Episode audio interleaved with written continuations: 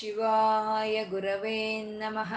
ಓಂ ಶ್ರೀ ಮಹಾಗಣಾಧಿಪತಯೇ ನಮಃ. ಓಂ ಶ್ರೀ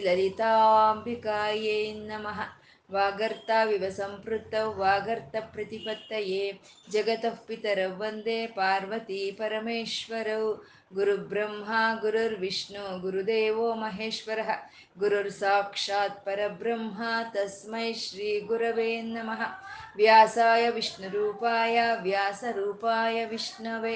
श्रुतिस्मृतिपुराणानाम् आलयं करुणालयं नमामि भगवत्पादशङ्करं लोकशङ्करम् अज्ञानां जाह्नवीतीर्थं विद्यातीर्थं विवेकिनां सर्वेषां सुखदं तीर्थं भारतीतीर्थमाश्रये शिवाय विष्णुरूपाय शिवरूपाय विष्णवे ॐ नमो भगवते वासुदेवाय श्रीमात्रे नमः ನಾಮ ರೂಪ ರಹಿತವಾದ ಚೈತನ್ಯವನ್ನ ನಾವು ವಿಷ್ಣು ಸಹಸ್ರನಾಮದಲ್ಲಿ ನಾರಾಯಣ ಬ್ರಹ್ಮ ಅಂತ ಉಪಾಸನೆ ಮಾಡ್ಕೊಳ್ತಾ ಇದ್ದೀವಿ. ಸಾವಿರ ನಾಮಗಳು ಒಬ್ಬೊಂದೇ, ಸಾವಿರ ರೂಪಗಳು ಒಬ್ಬೊಂದೇ.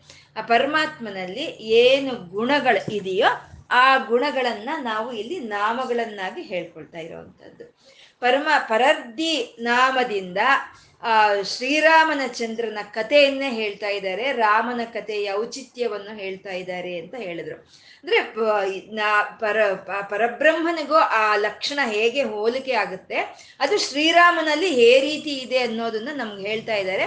ಪರರ್ದಿ ಅಂತ ಹೇಳೋದ್ರಲ್ಲಿ, ಆ ಪರಬ್ರಹ್ಮನಲ್ಲಿ ಎಲ್ಲಾ ವಿಧವಾದ ವಿಭೂತಿಗಳು ಯಾರಲ್ಲಿತ್ತೋ ಅವನೇ ಪರರ್ದಿ, ಅವನೇ ಪರಬ್ರಹ್ಮ ಅಂತ. ಅನಂತ ಕಲ್ಯಾಣ ಗುಣಗಳು ಯಾರಲ್ಲಿ ಹೊಂದಿದ್ನೋ ಅವನು ಶ್ರೀರಾಮನ ಅವನು ಪರರ್ತಿ ಅಂತ. ಅವನು ಪರಮಸ್ಪಷ್ಟ ಅವನ ಪ ಆ ಪರಬ್ರಹ್ಮನು ಆ ತನ್ನ ವಿಭೂತಿಗಳನ್ನೆಲ್ಲ ಈ ಪ್ರಕೃತಿಗೆ, ಈ ಪ್ರಾಣಿಗಳಿಗೆ ಹಂಚಿ ಕೊಟ್ಟಿರೋದನ್ನ ನಾವು ಗಮನಿಸಿದ್ರೆ ಅವನು ಪರಮ ಸ್ಪಷ್ಟವಾಗಿ ನಮ್ಮ ಅನುಭವಕ್ಕೆ ಬರ್ತಾನೆ. ಹಾಗೆ ತನ್ನ ಅನಂತ ಕಲ್ಯಾಣ ಗುಣಗಳನ್ನ ಪ್ರಕಟ ಮಾಡ್ತಾ ಶ್ರೀರಾಮಚಂದ್ರನು ಇವನು ಮನುಷ್ಯ ಮಾತ್ರನಲ್ಲ ಆ ಪರಬ್ರಹ್ಮನೇ ಇವನು ಈ ರೀತಿ ಅವತಾರ ತಾಳಿ ಬಂದಿದ್ದಾನೆ ಅನ್ನೋದು ಪರಮ ಸ್ಪಷ್ಟವಾಗಿ ಎಲ್ಲರಿಗೂ ತಿಳಿತಾ ಇತ್ತು. ಅವನೇ ತುಷ್ಟ ಒಂದು ಸನ್ನ ಸಂಪೂರ್ಣತ್ವವನ್ನು ಹೊಂದಿದ್ದು ಯಾವುದಕ್ಕೂ ಒಂದು ಅಸಂತೃಪ್ತಿಯಿಂದ ಇಲ್ದಲೇ ಇರುವಂತ ಆ ತೃಪ್ತಿ, ಆ ಆನಂದ ಸ್ವರೂಪನೇ. ತುಷ್ಟನ, ಶ್ರೀರಾಮಚಂದ್ರನ ಅತ್ಯಂತ ಒಂದು ತೃಪ್ತಿಯಿಂದ ಇದ್ದಂತ ಅವನು ಅವನು ತುಷ್ಟನು ಅಂತ ಪುಷ್ಟ ಅಂತ ಇದ್ದಾರೆ. ಪುಷ್ಟ ಅಂದ್ರೆ ಆ ಪೋಷಣ ಶಕ್ತಿಯನ್ನ ತೋರಿಸೋ ಅಂತದ್ದು ಪುಷ್ಟ. ಈ ಪ್ರಕೃತಿಗೆ, ಈ ಪ್ರಾಣಿಗಳಿಗೆ ಏನು ಬೇಕೋ ಅದನ್ನು ಕೊಡ್ತಾ, ಪೋಷಣೆ ಮಾಡ್ತಾ ಇರುವಂತ ಪರಬ್ರಹ್ಮನು ಪುಷ್ಟ ಆದ್ರೆ ಶರೀರ ಪುಷ್ಟಿ ಗುಣಪುಷ್ಟಿ ಜ್ಞಾನ ಪುಷ್ಟಿ, ಒಂದು ಶೀಲ ಪುಷ್ಟಿ, ಎಲ್ಲ ಪುಷ್ಟಿಯಾಗಿದ್ದಂಥ ಶ್ರೀರಾಮನೇ ಅವನೇ ಪುಷ್ಟ. ಶುಭೇಕ್ಷಣ ಯಾರ ಒಂದು ಧ್ಯಾನದ ಅನುಭವ ನಮಗೆ ಹೃದಯಕ್ಕೆ ಬರ್ತಾ ಇದ್ದಾಗ ಸಕಲವಾದಂಥ ಒಂದು ಶುಭಗಳು ನಮ್ಗೆ ಉಂಟಾಗುತ್ತೋ ಅವನೇ ಪರಬ್ರಹ್ಮನು. ಯಾವ ಒಂದು ನಾ ಜಪವನ್ನ ನಾವು ಒಂದು ನಾಮವನ್ನ ಜಪಿಸಿದ್ರು, ಯಾರ ಚರಿತ್ರೆಯನ್ನ ನಾವು ನೆನೆಸ್ಕೊಂಡ್ರು ನಮ್ಗೆ ಸಕಲವಾದ ಶುಭಗಳು ಉಂಟಾಗುತ್ತೋ.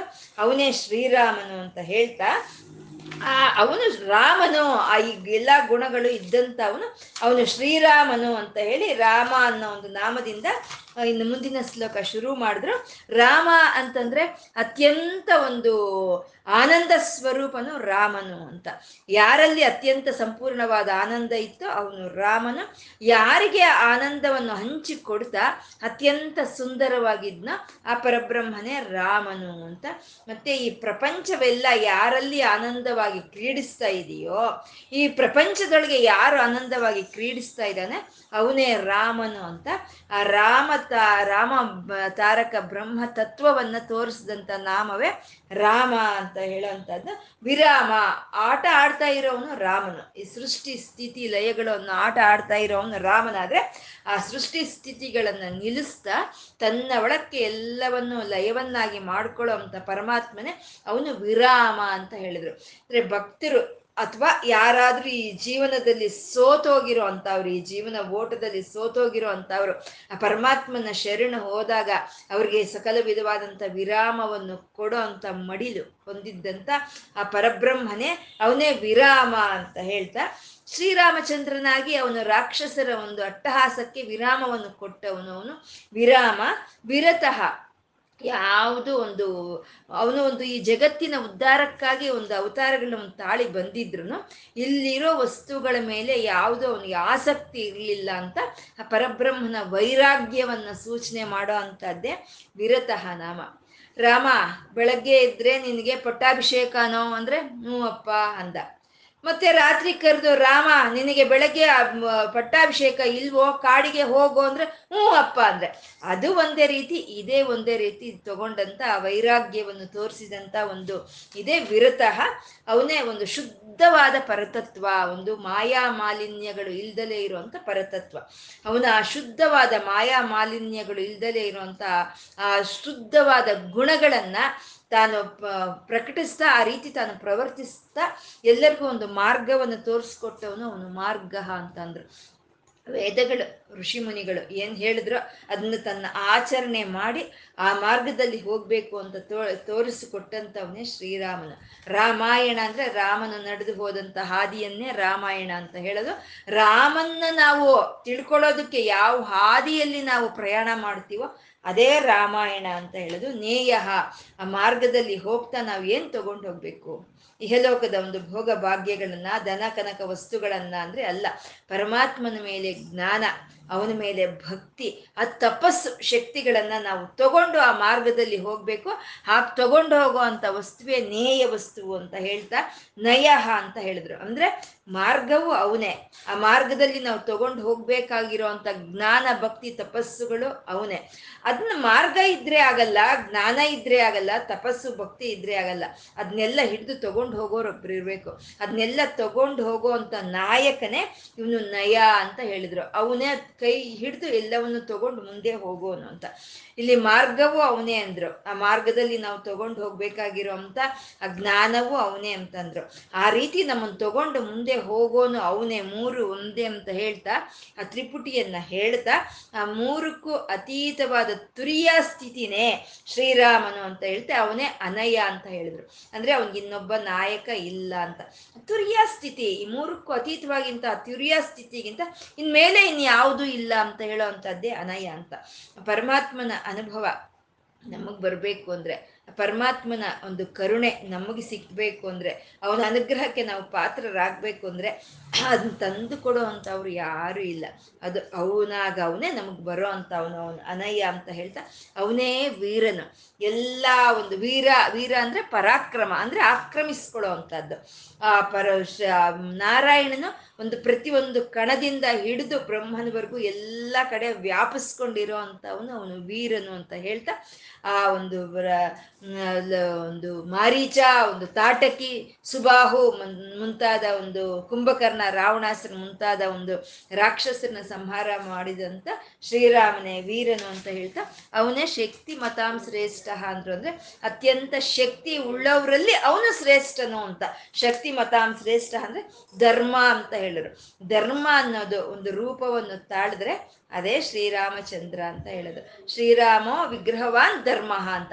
ಆ ಧರ್ಮ ಅನ್ನೋದು ಒಂದು ವಿಗ್ರಹ ತಾಳಿದ್ರೆ ಅದೇ ಶ್ರೀರಾಮನ ಮೂರ್ತಿ ಅಂತ ಅವನು ಧರ್ಮ ವಿದುತ್ತಮಃ ಅಂದ್ರು. ಧರ್ಮವನ್ನು ಯಾರು ಪರಿಪಾಲನೆ ಮಾಡ್ತಾರೋ ಅಂತ ಅವರಲ್ಲಿ ಉತ್ತಮವಾಗಿದ್ದಂಥ ಅವನು ಅವನು ಧರ್ಮ ವಿದುತ್ತಮಃ ಅಂತ ಹೇಳಿದ್ರು. ಮುಂದಿನ ಶ್ಲೋಕ ನಲ್ವತ್ ನಾಲ್ಕನೆಯ ಶ್ಲೋಕ ವೈಕುಂಠ ಪುರುಷ ಪ್ರಾಣ ಪ್ರಾಣದ ಪ್ರಣವ ಪೃಥು ಹಿರಣ್ಯಗರ್ಭ ಶತ್ರುಘ್ನೋ ವ್ಯಾಪ್ತೋ ವಾಯುರದೋಕ್ಷಜ. ತ ನಲ್ವತ್ನಾಲ್ಕನೇ ಶ್ಲೋಕ ಹನ್ನೊಂದು ನಾಮಗಳಿಂದ ಕೂಡಿರೋದು. ವೈಕುಂಠ, ಪುರುಷ, ಪ್ರಾಣ, ಪ್ರಾಣದ, ಪ್ರಣವ ಹಿರಣ್ಯ ಹಿರಣ್ಯಗರ್ಭ ಶತ್ರುಘ್ನ ವ್ಯಾಪ್ತ ವಾಯು ಅಧೋಕ್ಷಜ ಅಂತ ಹನ್ನೊಂದು ನಾಮಗಳಿಂದ ಕೂಡಿರುವಂಥದ್ದು. ಪರಮಾತ್ಮ ವೈಕುಂಠ ಅಂತಂದ್ರು. ವೈಕುಂಠ ಅಂತಂದ್ರೆ ಕುಂಟಗಳನ್ನು ನಿವಾರಣೆ ಮಾಡೋನು ವೈಕುಂಠ ಅಂತ. ಕುಂಟಗಳು ಅಂತಂದ್ರೆ ನಾವು ನಡೆಯೋ ಒಂದು ಹಾದಿಯಲ್ಲಿ ಕುಂಟುತನ ಅಂತ ಹೇಳ್ತೀವಿ. ಅಯ್ಯೋ, ಏನಾದ್ರೂ ಕೆಲಸ ಮಾಡೋಕ್ಕೋದ್ರೆ ಎಲ್ಲ ಕುಂಠಿತಗಳೇ ಅಂತ ಹೇಳ್ತೀವಿ. ಅಂದ್ರೆ ವಿಘ್ನಗಳು, ಅವರೋಧಗಳು ಬರುವಂಥದ್ದು ನಾವು ಒಂದು ನಡೀತಾ ಇರೋವಂಥ ದಾರಿಯಲ್ಲಿ ನಮ್ಗೆ ಬರೋ ಅಂಥ ಅವರೋಧಗಳನ್ನ ನಿರ್ಮೂಲನೆ ಮಾಡೋ ಅಂತ ವಿಷ್ಣು ಚೈತನ್ಯವೇ ಅದೇ ವೈಕುಂಠ ಅಂತ ಹೇಳಿದ್ರು. ನಾವು ನಡೆಯೋವಾಗ ನಮಗೆ ಅನೇಕವಾದಂಥ ಒಂದು ವಿಘ್ನಗಳು ಬರುತ್ತೆ, ಅನೇಕವಾದ ಅವರೋಧಗಳು ಬರುತ್ತೆ. ಅವನ್ನೇ ಕುಂಠಿತಗಳು ಅಂತ ಹೇಳಿದ್ರೆ ಅದನ್ನ ನಿರ್ಮೂಲ ಮಾಡೋ ಅಂತ ಅವನು, ವೈಕುಂಠನು ಅಂತ ಹೇಳಿ. ಇದು ಒಂದು ನಾವು, ಇದು ಒಂದು ಸೇರೋ ಅಂಥದ್ದು ಅಥವಾ ಸೇರಿಸೋ ಅಂಥದ್ದು ಎಲ್ಲ ಎಲ್ಲವನ್ನು ತಗೊಂಡು ಮುಂದೆ ಹೋಗೋದು. ಇದು ಮೂರೇ ಈ ಪ್ರಪಂಚದಲ್ಲಿ ಎಲ್ಲಾದರೂ ಸರಿ ಇರೋದು. ಸೇರ್ಬೇಕು, ಸೇರಿಸ್ಬೇಕು, ಎಲ್ಲ ತಗೊಂಡು ಮುಂದೆ ಹೋಗ್ಬೇಕು. ಸೇರೋದು ಅಂತಂದ್ರೆ ನಮಗೆ ಒಂದು ಜ್ಞಾನ ಬೇಕು, ಒಂದು ವಿದ್ಯೆ ಬೇಕು ಅಂದಾಗ ನಾವು ಆ ಗುರು ಸನ್ನಿಧಿಯನ್ನು ಸೇರ್ಕೋಬೇಕು. ಹಾಗೆ ನಾವು ಒಂದು ಗುರು, ಒಂದು ಸದ್ಗುರಿನ ಸನ್ನಿಧಿ ಸೇರ್ಕೋಬೇಕು ಅಂದಾಗ ನಮಗೆ ಅಲ್ಲಿ ಅನೇಕವಾದ ಅವರೋಧಗಳು ಬರುತ್ತೆ, ಕುಂಠಿತಗಳು ಬರುತ್ತೆ. ಅದನ್ನ ಆ ಕುಂಠಿತಗಳನ್ನು ನಿರ್ಮೂಲನೆ ಮಾಡ್ತಾ ನಮಗೆ ಒಂದು ಜ್ಞಾನದ ಕಡೆ ಕರ್ಕೊಂಡು ಹೋಗ್ತಾ ನಮಗೆ ಆ ಗುರು ಸನ್ನಿಧಿಯನ್ನು ಕೊಡಿಸೋ ಅಂತವನೇ ಐ ಅವನೇ ವೈಕುಂಠನು ಅಂತ ಅದು ಸೇರೋದು. ಸೇರಿಸೋದು ಅಂತಂದ್ರೆ ಈ ಈ ಪ್ರಪಂಚದಲ್ಲಿ ನಾವು ಮನುಷ್ಯರಾಗಿ ಹುಟ್ಟಿದ ಮೇಲೆ ನಮಗೆ ಒಂದು ಗಂಡ, ಹೆಂಡತಿ, ಮಕ್ಕಳು, ತಂದೆ, ತಾಯಿ ಅನ್ನೋ ಧರ್ಮಗಳಿರುತ್ತೆ, ಕರ್ತವ್ಯಗಳಿರುತ್ತೆ. ತಂದೆ, ತಾಯಿಗಳನ್ನ ವಯಸ್ಸಾದ ತಂದೆ, ತಾಯಿಗಳನ್ನ ನೋಡ್ಕೋಬೇಕು ನೋಡ್ಕೋಬೇಕು ನಾವು. ಮಕ್ಕಳಿಗೆ ವಿದ್ಯಾಭ್ಯಾಸ ಆಗ್ಬೇಕು, ಅವ್ರಿಗೆ ಮದುವೆ ಆಗ್ಬೇಕು, ಅವ್ರಿಗೆ ಒಂದು ಸ್ಥಿತಿ ಅನ್ನೋದು ಬರಬೇಕು. ಅದೆಲ್ಲ ಬರೋ ಅಂಥದ್ದನ್ನೇ ಸೇರಿಸೋದು ಅಂತ ಹೇಳೋದು. ಆ ರೀತಿ ನಾವು ಸೇರಿಸೋವಾಗ, ಆ ರೀತಿ ನಮ್ಮ ಕರ್ತವ್ಯಗಳನ್ನು ನಾವು ಮಾಡೋವಾಗ ನಮ್ಗೆ ಅನೇಕವಾದ ಕುಂಠಿತಗಳು ಬರುತ್ತೆ. ಅದನ್ನೆಲ್ಲ ನಿರ್ಮೂಲನೆ ಮಾಡಿ ಅಂತವನೇ ಅವನೇ ವೈಕುಂಠನು ಅಂತ. ಇದನ್ನೆಲ್ಲ ತಗೊಂಡು ಮುಂದೆ ಹೋಗ್ಬೇಕು ನಾವು. ಆ ಜ್ಞಾನವನ್ನ ಮತ್ತೆ ಇಹಲೋಕದಲ್ಲಿ ನಾವು ಮಾಡೋ ಅಂತ ಈ ಕರ್ತವ್ಯಗಳು, ಈ ಧರ್ಮವನ್ನ ತಗೊಂಡು ನಾವು ಮುಂದೆ ಹೋಗ್ಬೇಕು. ಅಲ್ಲಿ ಜ್ಞಾನದಲ್ಲೂ ಜ್ಞಾನ ಇದೆ, ನನಗೆ ನಾನು ಕರ್ಮ ಮಾಡಲ್ಲ ಅಂತ ಹೇಳಕ್ಕಾಗಲ್ಲ. ಅಥವಾ ನನ್ನ ಕಾರ್ಯವನ್ನು ನಾನು ಮಾಡ್ತಾ ಇದ್ದೀನಿ, ನನಗೆ ಜ್ಞಾನ ಬೇಡ ಅಂತ ಹೇಳೋದು ಅಲ್ಲ. ಜ್ಞಾನನೂ ಇರಬೇಕು, ನಾವು ಮಾಡೋ ಅಂಥ ಕೆಲಸಗಳು ನಾವು ಮಾಡಬೇಕು. ಇವೆರಡನ್ನು ತಗೊಂಡು ನಾವು ಮುಂದೆ ಹೋಗಬೇಕು. ಹಾಗೆ ಹೋಗೋದ್ರಲ್ಲಿ ಏನಾದರೂ ಒಂದು ಕುಂಠಿತಗಳು ಬಂದಾಗ ಅದನ್ನು ನಿರ್ಮೂಲನೆ ಮಾಡೋ ಅಂಥವನೇ ಅವನೇ ವೈಕುಂಠನು ಅಂತ. ಈ ಸೇರೋದು, ಗುರುಸನ್ನಿಗೆ ಸೇರೋದು ಜ್ಞಾನಕಾಂಡವನ್ನು ಹೇಳುತ್ತೆ. ಈ ಒಂದು ಇಹಲೋಕದ ಒಂದು ಕರ್ತವ್ಯಗಳನ್ನು ಮಾಡೋ ಅಂಥದ್ದು ಕರ್ಮಕಾಂಡ ಹೇಳುತ್ತೆ. ಈ ಜ್ಞಾನಕಾಂಡ, ಕರ್ಮಕಾಂಡ ಎರಡನ್ನೂ ಸೇರಿಸಿ ತಗೊಂಡು ಹೋದ್ರೆ ಬರುವಂಥ ಒಂದು ಭಗವಂತನ ಅನುಭೂತಿಯೇ ಅದೇ ಶ್ರೀಮನ್ ನಾರಾಯಣನು ಆ ಅನುಭವ ನಮಗೆ ಬರಬೇಕು ಅಂತಂದರೆ ನಮ್ಮಲ್ಲಿ ಇರೋ, ನಮಗೆ ಬರೋ ಅಂಥ ಒಂದು ಎಲ್ಲ ವಿಧವಾದ ಆಕಣ್ ಆಟಂಕಗಳನ್ನು ಅವನು ತೊಲಗಿಸ್ತಾನೆ. ಆ ತೊಲಗಿಸೋ ಅಂಥವನೇ ಅವನೇ ವೈಕುಂಠನು ಅಂತ ಹೇಳೋವಂಥದ್ದು ಸೇರಿಸೋದು, ಸೇರೋದು. ಇವಾಗ ವಾಯು ಅನ್ನೋದು ಅಗ್ನಿ ಜೊತೆ ಸೇರುತ್ತೆ, ನೀರು ಅನ್ನೋದು ಭೂಮಿ ಜೊತೆ ಸೇರುತ್ತೆ. ಆಗ ಸೇರೋದಕ್ಕೆ ಯಾವ ಒಂದು ನೀವು ವಿಘ್ನಗಳು ಇಲ್ದಲೇ ಇರೋ ಅಂತ ಮಾಡಿರೋ ಅಂತ ಅವನೇ ಅವನೇ ವೈಕುಂಠನು ಅಂತ ಹೇಳೋದು. ಒಬ್ಬ ರೈತ ಒಂದು ಬಿತ್ತನೆಯನ್ನು ಹಾಕ್ತಾನೆ, ಭೂಮಿಯಲ್ಲಿ ಬಿತ್ತನೆಯನ್ನು ಮಾಡ್ತಾನೆ. ಮಾಡಿದಾಗ ಅದು ಅದು ಒಂದು ಹೊಡೆದು, ಅದು ಮೊಳಕೆ ಆಗಬೇಕು ಅಂದ್ರೆ ಅಲ್ಲಿ ಯಾರು ತುಳಿದಬಾರದು ಯಾರಾದ್ರೂ ತುಳಿದ್ರೆ ಅದು ಹೋಗುತ್ತೆ. ಆ ತುಳಿಯೋ ಅಂತದ್ದೇ ಕಂಟಕ ಅಂತ ಹೇಳೋದು. ಆ ಕಂಟಕವನ್ನು ನಿರ್ಮೂಲನೆ ಮಾಡ್ತಾನೆ ರೈತ ಕಾದಿರ್ತಾನೆ. ಅಲ್ಲಿ ಅದಕ್ಕೆ ಬೇಕಾಗಿರೋ ಅಂತ ಸಮಯಕ್ಕೆ ಬೇಕಾಗಿರೋ ಹಾಗೆ ನೀರು ಹಾಕ್ತಾನೆ. ಅದು ಸ್ವಲ್ಪ ಬೆಳೆದಾಗ ಅದನ್ನ ಹಸುಗಳು, ಮೇ, ಒಂದು ಮೇಕೆಗಳು ತಿಂದಾಕ್ತಲೇ ಅದನ್ನ ಕಾಪಾಡ್ಕೊಳ್ತಾನೆ. ಅಥವಾ ಅದಕ್ಕೆ ಏನಾದ್ರೂ ಒಂದು ರೋಗ, ರುಜಿನ ಬಂದಾಗ ಅದಕ್ಕೆ ಔಷಧಿ ಹೊಡೆದು ಕಾಪಾಡ್ಕೊಳ್ತಾನೆ. ರೈತ ಈ ರೀತಿ ಅದಕ್ಕೆ ಬರುವಂತ ಕುಂಟಗಳನ್ನ ತೊಲಗಿಸ್ತಾ ಅವನು ಆ ವ್ಯವಸಾಯನ ಮಾಡ್ತಾನೆ. ಹಾಗೆ ಪರಮಾತ್ಮ ಈ ಪ್ರಪಂಚ ಯಜ್ಞವನ್ನು ನಡೀತಾ ಇದೆ. ಈ ಪ್ರಪಂಚ ಯಜ್ಞಕ್ಕೆ ಯಾವ ರೀತಿ ಒಂದು ವಿಘ್ನಗಳು ಬರ್ತಾ ಇದೆಯೋ, ಯಾವ ರೀತಿ ಒಂದು ಕುಂಠಿತಗಳು ಬರ್ತಾ ಇದೆಯೋ ನಮ್ಗೆ ತಿಳಿದಿಲ್ಲ ಅದು. ಯಾವ ರೀತಿ ಬರ್ತಾ ಇದೆ ಅಂತ ನಮ್ಗೆ ತಿಳಿದಿಲ್ಲ. ಆ ಕುಂಠಿತಗಳನ್ನೆಲ್ಲ ಆ ವಿಘ್ನಗಳನ್ನೆಲ್ಲ ನಿರ್ಮೂಲನೆ ಮಾಡ್ತಾ ಅವನು, ಅವನ ಒಂದು ಈ ಪ್ರಪಂಚ ಯಜ್ಞವನ್ನು ನಡೆಸ್ತಾ ಇರೋವಂಥವನೇ ಅವನೇ ವೈಕುಂಠನು ಅಂತ ಹೇಳೋದು. ಒಂದು ಮಗು ಸ್ಕೂಲಿಗೆ ಹೋಗಿ ವಿದ್ಯಾಭ್ಯಾಸ ಮಾಡಿ ದೊಡ್ಡದ ಇದಾಗಿ ಒಂದು ಕೆಲ್ಸಕ್ಕೆ ಹೋಗಿ ಅದ್ರ ಕಾಲ ಮೇಲೆ ಅದು ನಿಂತ್ಕೊಳ್ತು ಅಂತಂದ್ರೆ ಅದು ಎಂಥ ವಿಘ್ನಗಳು ಬಂತೋ ಎಂಥ ಕುಂಠಿತಗಳು ಬಂತೋ, ಆ ಮಗುಗೆ ತಿಳಿದಿಲ್ಲ. ಆ ತಂದೆ ತಾಯಿಗೆ ತಿಳಿದಿರುತ್ತೆ, ಆ ಕಂಠಗಳನ್ನೆಲ್ಲ ಆ ವಿಘ್ನಗಳನ್ನೆಲ್ಲ ಅವರು ನಿರ್ಮೂಲನೆ ಮಾಡ್ತಾ ಆ ಮಗುನೇ ಮುಂದೆ ತಗೊಂಡು ಹೋಗ್ತಾರೆ. ಆ ರೀತಿ ಪ್ರಪಂಚವನ್ನೆಲ್ಲ, ಈ ಪ್ರಪಂಚಕ್ಕೆ ಏನು ಕುಂಠಿತಗಳು ಬರ್ತಾ ಇದೆಯೋ ಅದನ್ನೆಲ್ಲ ನಿರ್ಮೂಲನೆ ಮಾಡ್ತಾ ಈ ಪ್ರಪಂಚವನ್ನು ಮುಂದಕ್ಕೆ ತಗೊಂಡು ಹೋಗ್ತಾ ಇರುವಂತ ನಾರಾಯಣನ ಅವನೇ ವೈಕುಂಠನು ಅಂತ ಹೇಳ್ತಾ ಇದ್ದಾರೆ. ಅವನು ವೈಕುಂಠನು. ಈ ಭಕ್ತರ ಒಂದು ಸಾಧನೆಯಲ್ಲಿ ಯಾವ ರೀತಿ ಒಂದು ಭಕ್ತರು ಸಾಧನೆಯಿಂದ, ಭಕ್ತಿ ಮಾರ್ಗದಿಂದ, ಜ್ಞಾನ ಮಾರ್ಗದಿಂದ ಮುಂದೆ ಹೋಗ್ಬೇಕು ಅಂದಾಗ ಅವ್ರಿಗೆ ಬರೋ ಅಂತ ಎಲ್ಲ ವಿಘ್ನಗಳನ್ನ ದೂರ ಮಾಡೋ ಅಂತ ನಾರಾಯಣನೇ ಅವನೇ ವೈಕುಂಠನು ಅಂತ ಹೇಳೋದು. ಈ ಕುಂಠಿತಗಳು ಅನ್ನೋದು ಯಾವಾಗ್ಲೂ ಅದು ಮಿತಿಯಾಗೇ ಇರುತ್ತೆ, ಪರಿಮಿತಿಯಾಗೇ ಇರುತ್ತೆ. ಆ ಕುಂಠಿತಗಳು ಹೋಗಿ ನಮ್ಗೆ ಸಿಕ್ಕೋ ಅಂತ ಆನಂದ ಅದು ಅಪರಿಮಿತವಾಗಿರುತ್ತೆ. ಅದನ್ನೇ ವೈಕುಂಠ ಅಂತ ಹೇಳೋದು, ವೈಕುಂಠ.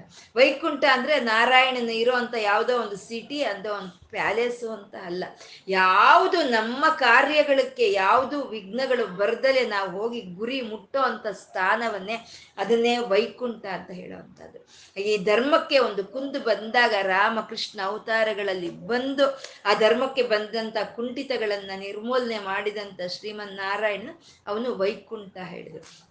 ಆ ವೈಕುಂಠನಾದಂಥ ಒಂದು ಆ ನಾರಾಯಣನ ಅವನು ಪುರುಷ ಅಂತ ಹೇಳ್ತಾ ಇದ್ದಾರೆ. ಪುರುಷಃ. ಅಂದ್ರೆ ಈ ಕುಂಠಿತಗಳು ಬರ್ತಾ ಇದೆ. ಈ ವಿಘ್ನಗಳು ಬರ್ತಾ ಇದೆ. ಈ ವಿಘ್ನಗಳನ್ನ, ಈ ಕುಂಠಿತಗಳನ್ನ ನಿರ್ಮೂಲನೆ ಮಾಡ್ಬೇಕು ಅಂದ್ರೆ ಅವ್ನು ಮೊದಲೇ ಇರ್ಬೇಕು. ಮಧ್ಯದಲ್ಲಿ ಬಂದ್ರೆ ಆಗೋದಿಲ್ಲ. ಮೊದಲೇ ಇರ್ಬೇಕು. ಹಾಗೂ ಮೊದಲೇ ಇದ್ದಂತ ನಾರಾಯಣನವನು ಅಂತ ಹೇಳ್ತಾ ಪುರುಷ ಅಂದ್ರೆ ಪುರ ಅಂದ್ರೆ ಪುರಾತನವಾಗಿದ್ದಂತ ಅವನು ಅವನು ಮೊದಲೇ ಈ ಸೃಷ್ಟಿಗೆ ಮೊದಲೇ ಇದ್ದಂತ ಅವನು ಪುರುಷನು ಅಂತ.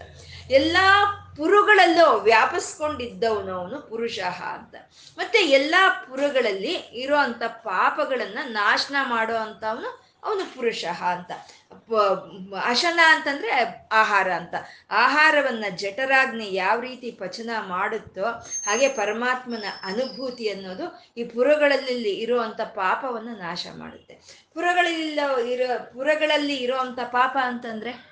ಪುರಗಳು ಅಂದ್ರೆ ನಾವು ಹೇಳ್ಕೊಳ್ತೀವಿ ಸ್ಥೂಲ ಸೂಕ್ಷ್ಮ ಕಾರಣ ಶರೀರಗಳ ಮೂರು ಪುರಗಳು ಅಂತ ಹೇಳ್ಕೊಳ್ತೀವಿ. ಆ ಮೂರು ಪುರಗಳಲ್ಲಿ ಇರೋಂಥ ಪಾಪ ನಾಶನ ಅಂತಂದ್ರೆ ಕಾರಣ ಕಾರಣ ಶರೀರದಲ್ಲಿ ಇರೋಂಥ ಪಾಪ. ಅಂದ್ರೆ ಕಾರಣ ಶರೀರದ, ಕಾರಣ ಪುರದಲ್ಲಿ ಇರೋಂಥ ಪಾಪ. ಅಂದ್ರೆ ಕಾರಣ ಶರೀರದಲ್ಲಿ ಇರೋಂಥ ಪಾಪ ಯಾವುದು ಅಂತಂದ್ರೆ ನಾವು ಇವಾಗ ಇಲ್ಲಿ ಹುಟ್ಟಿ ಬರೋದಕ್ಕೊಂದು ಕಾರಣ ಅಂತ ಇರುತ್ತೆ. ನಾವು ಒಳ್ಳೆ ಕೆಲ್ಸಗಳು ಮಾಡೋದಕ್ಕೆ ಇಲ್ಲಿ ನಾವು ಹುಟ್ಟಿ ಬಂದಿದ್ರೆ, ಆ ಕಾರಣಕ್ಕೆ ನಾವು ಬಂದಿದ್ರೆ ನಮ್ದದು ಪುಣ್ಯವಾದಂಥ ಕಾರಣ ಆಗುತ್ತೆ.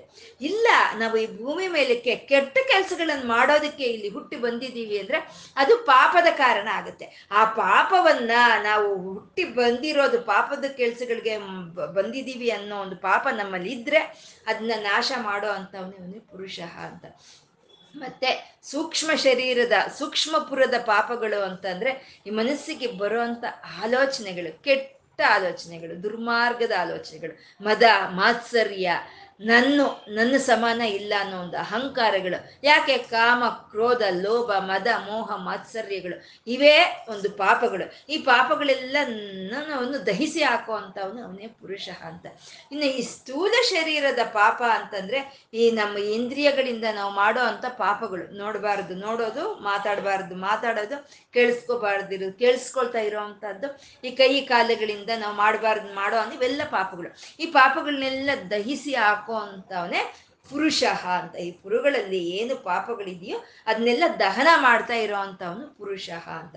ಮತ್ತೆ ಈ ಪುರಗಳಲ್ಲಿ ಇದ್ದುಕೊಂಡು ಅದಕ್ಕೂ ಪರಿಪೂರ್ಣತ್ವವನ್ನು ಯಾರು ಕೊಡ್ತಾ ಇದ್ದಾನೋ ಅವನೇ ಪುರುಷ ಅಂತ. ಪರಿಪೂರ್ಣತ್ವವನ್ನು ಕೊಡ್ತಾ ಇದ್ದಾನೆ ಅವನು ಅಂತ ಪುರುಷ ಅಂತ ಹೇಳಿದ್ರು. ಅಂದ್ರೆ ಪುರುಷ ಅನ್ನೋ ಒಂದು ನಾಮಕ್ಕೆ ಇಲ್ಲಿ ನಾಲ್ಕು ವಿಧವಾದ ಅರ್ಥಗಳನ್ನ ಹೇಳ್ತಾ ಇದ್ದಾರೆ. ಈ ಆದಿಯಲ್ಲೇ ಇದ್ದವಂತವನು ಈ ಪುರಗಳಲ್ಲಿ ವ್ಯಾಪಿಸ್ಕೊಂಡಿರೋ ಅಂಥವನು ಈ ಪುರಗಳಿಗೆ ಪೂರ್ಣತ್ವವನ್ನು ಕೊಡೋವನು, ಈ ಪೂರ್ಣ, ಈ ಪುರಗಳಲ್ಲಿ ಇರೋ ಅಂತ ಒಂದು ಪಾಪಗಳನ್ನು ನಶಿಸಿ, ನಶಿಸೋ ಹಾಗೆ ಮಾಡೋವನು ಪುರುಷನು ಅಂತ. ಅಂದ್ರೆ ಪರಿಪೂರ್ಣವಾದಂಥ ಪುರುಷನೇ ಅವನೇ ಪುರುಷೋತ್ತಮನು ಅಂತ ಹೇಳೋದು. ಆ ಪುರುಷೋತ್ತಮನ ಲಕ್ಷಣವನ್ನ ಅವನು ಶ್ರೀರಾಮನ ಒಂದು ಅವತಾರದಲ್ಲಿ ತೋರಿಸ್ಕೊಡೋ ಅಂಥದ್ದು ಶ್ರೀರಾಮನೇ ಪುರುಷೋತ್ತಮ. ಈ ಭಾರತೀ ತೀರ್ಥ ಸ್ವಾಮಿಗಳ ಹತ್ರ ಒಬ್ಬ ರಾಮಭಕ್ತ ಹೋದ್ನಂತೆ. ಹೋಗಿ ಇಪ್ಪತ್ನಾಲ್ಕು ಕೇಶವ ನಾಮಗಳಿದೆ. ಆ ಇಪ್ಪತ್ನಾಲ್ಕು ಕೇಶವ ನಾಮಗಳಲ್ಲಿ ರಾಮನಿಗೆ ರಾಮನಾಮವೇ ಸೇರಿಸಿಲ್ಲ ಅಂತ ಅವನು ವ್ಯಥೆ ಪಟ್ಕೊಂಡಂತೆ. ಹೌದಾ, ನೀನು ಹಾಗಾದ್ರೆ ಇಪ್ಪತ್ನಾಲ್ಕು ಕೇಶವ ನಾಮಗಳನ್ನ ಹೇಳು ಅಂತ ಭಾರತೀ ತೀರ್ಥ ಸ್ವಾಮಿಗಳು ಹೇಳಿದ್ರಂತೆ. ಹೇಳಿದ್ರೆ ಅವನು ಹೇಳ್ದ, ಕೇಶವ, ನಾರಾಯಣ, ಮಾಧವ, ಗೋವಿಂದ, ವಿಷ್ಣು, ಮಧುಸೂದನ, ತ್ರಿವಿಕ್ರಮ, ವಾಮನ, ಶ್ರೀಧರ, ಋಷಿಕೇಶ ಪದ್ಮನಾಭ, ದಾಮೋದರ, ಸಂಕರ್ಷಣ, ವಾಸುದೇವ, ಪ್ರದ್ಯುಮ್ನ, ಅನಿರುದ್ಧ, ಪುರುಷೋತ್ತಮ, ಅಧೋಕ್ಷಜ, ನರಸಿಂಹ, ಅಚ್ಯುತ, ಜನಾರ್ದನ, ಉಪೇಂದ್ರ, ಹರಿ ಕೃಷ್ಣ ಅಂತ ಎಲ್ಲ ಇಪ್ಪತ್ನಾಲ್ಕು ನಾಮಗಳನ್ನು ಹೇಳ್ದ. ಹೇಳಿ, ಇದರಲ್ಲಿ ರಾಮನ ನಾಮವೇ ಬರಲಿಲ್ವೇ? ಅಂತ ಅಂದ್ಕೊ ಅಂತ ಹೇಳಿದ್ರೆ ಭಾರತೀ ತೀರ್ಥ ಸ್ವಾಮಿಗಳು ಹೇಳಿದ್ರಂದ್ರೆ ಇದರಲ್ಲಿ ಬಂದಂತ ಪುರುಷೋತ್ತಮ ನಾಮ ಯಾರ್ದಪ್ಪ?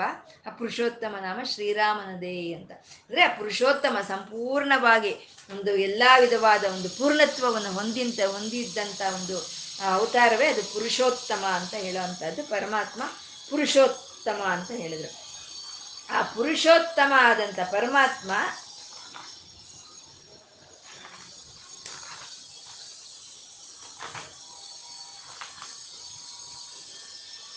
ಪುರುಷೋತ್ತಮನು, ಅಂದ್ರೆ ಎಲ್ಲಾ ಕಡೆ ವ್ಯಾಪಿಸ್ಕೊಂಡಿರೋ ಅಂತ ಪರಮಾತ್ಮ, ಅವನು ಯಾವ ರೀತಿ ವ್ಯಾಪಿಸ್ಕೊಂಡಿದ್ದಾನೆ ಅವನು ಅಂತ ಅಂದ್ರೆ ಪ್ರಾಣಹ ಅಂತ ಇದ್ದಾರೆ. ಪ್ರಾಣದ ರೂಪದಲ್ಲಿ ಅವನು ಎಲ್ಲ ಕಡೆ ವ್ಯಾಪಿಸ್ಕೊಂಡಿದ್ದಾನೆ ಅಂತ.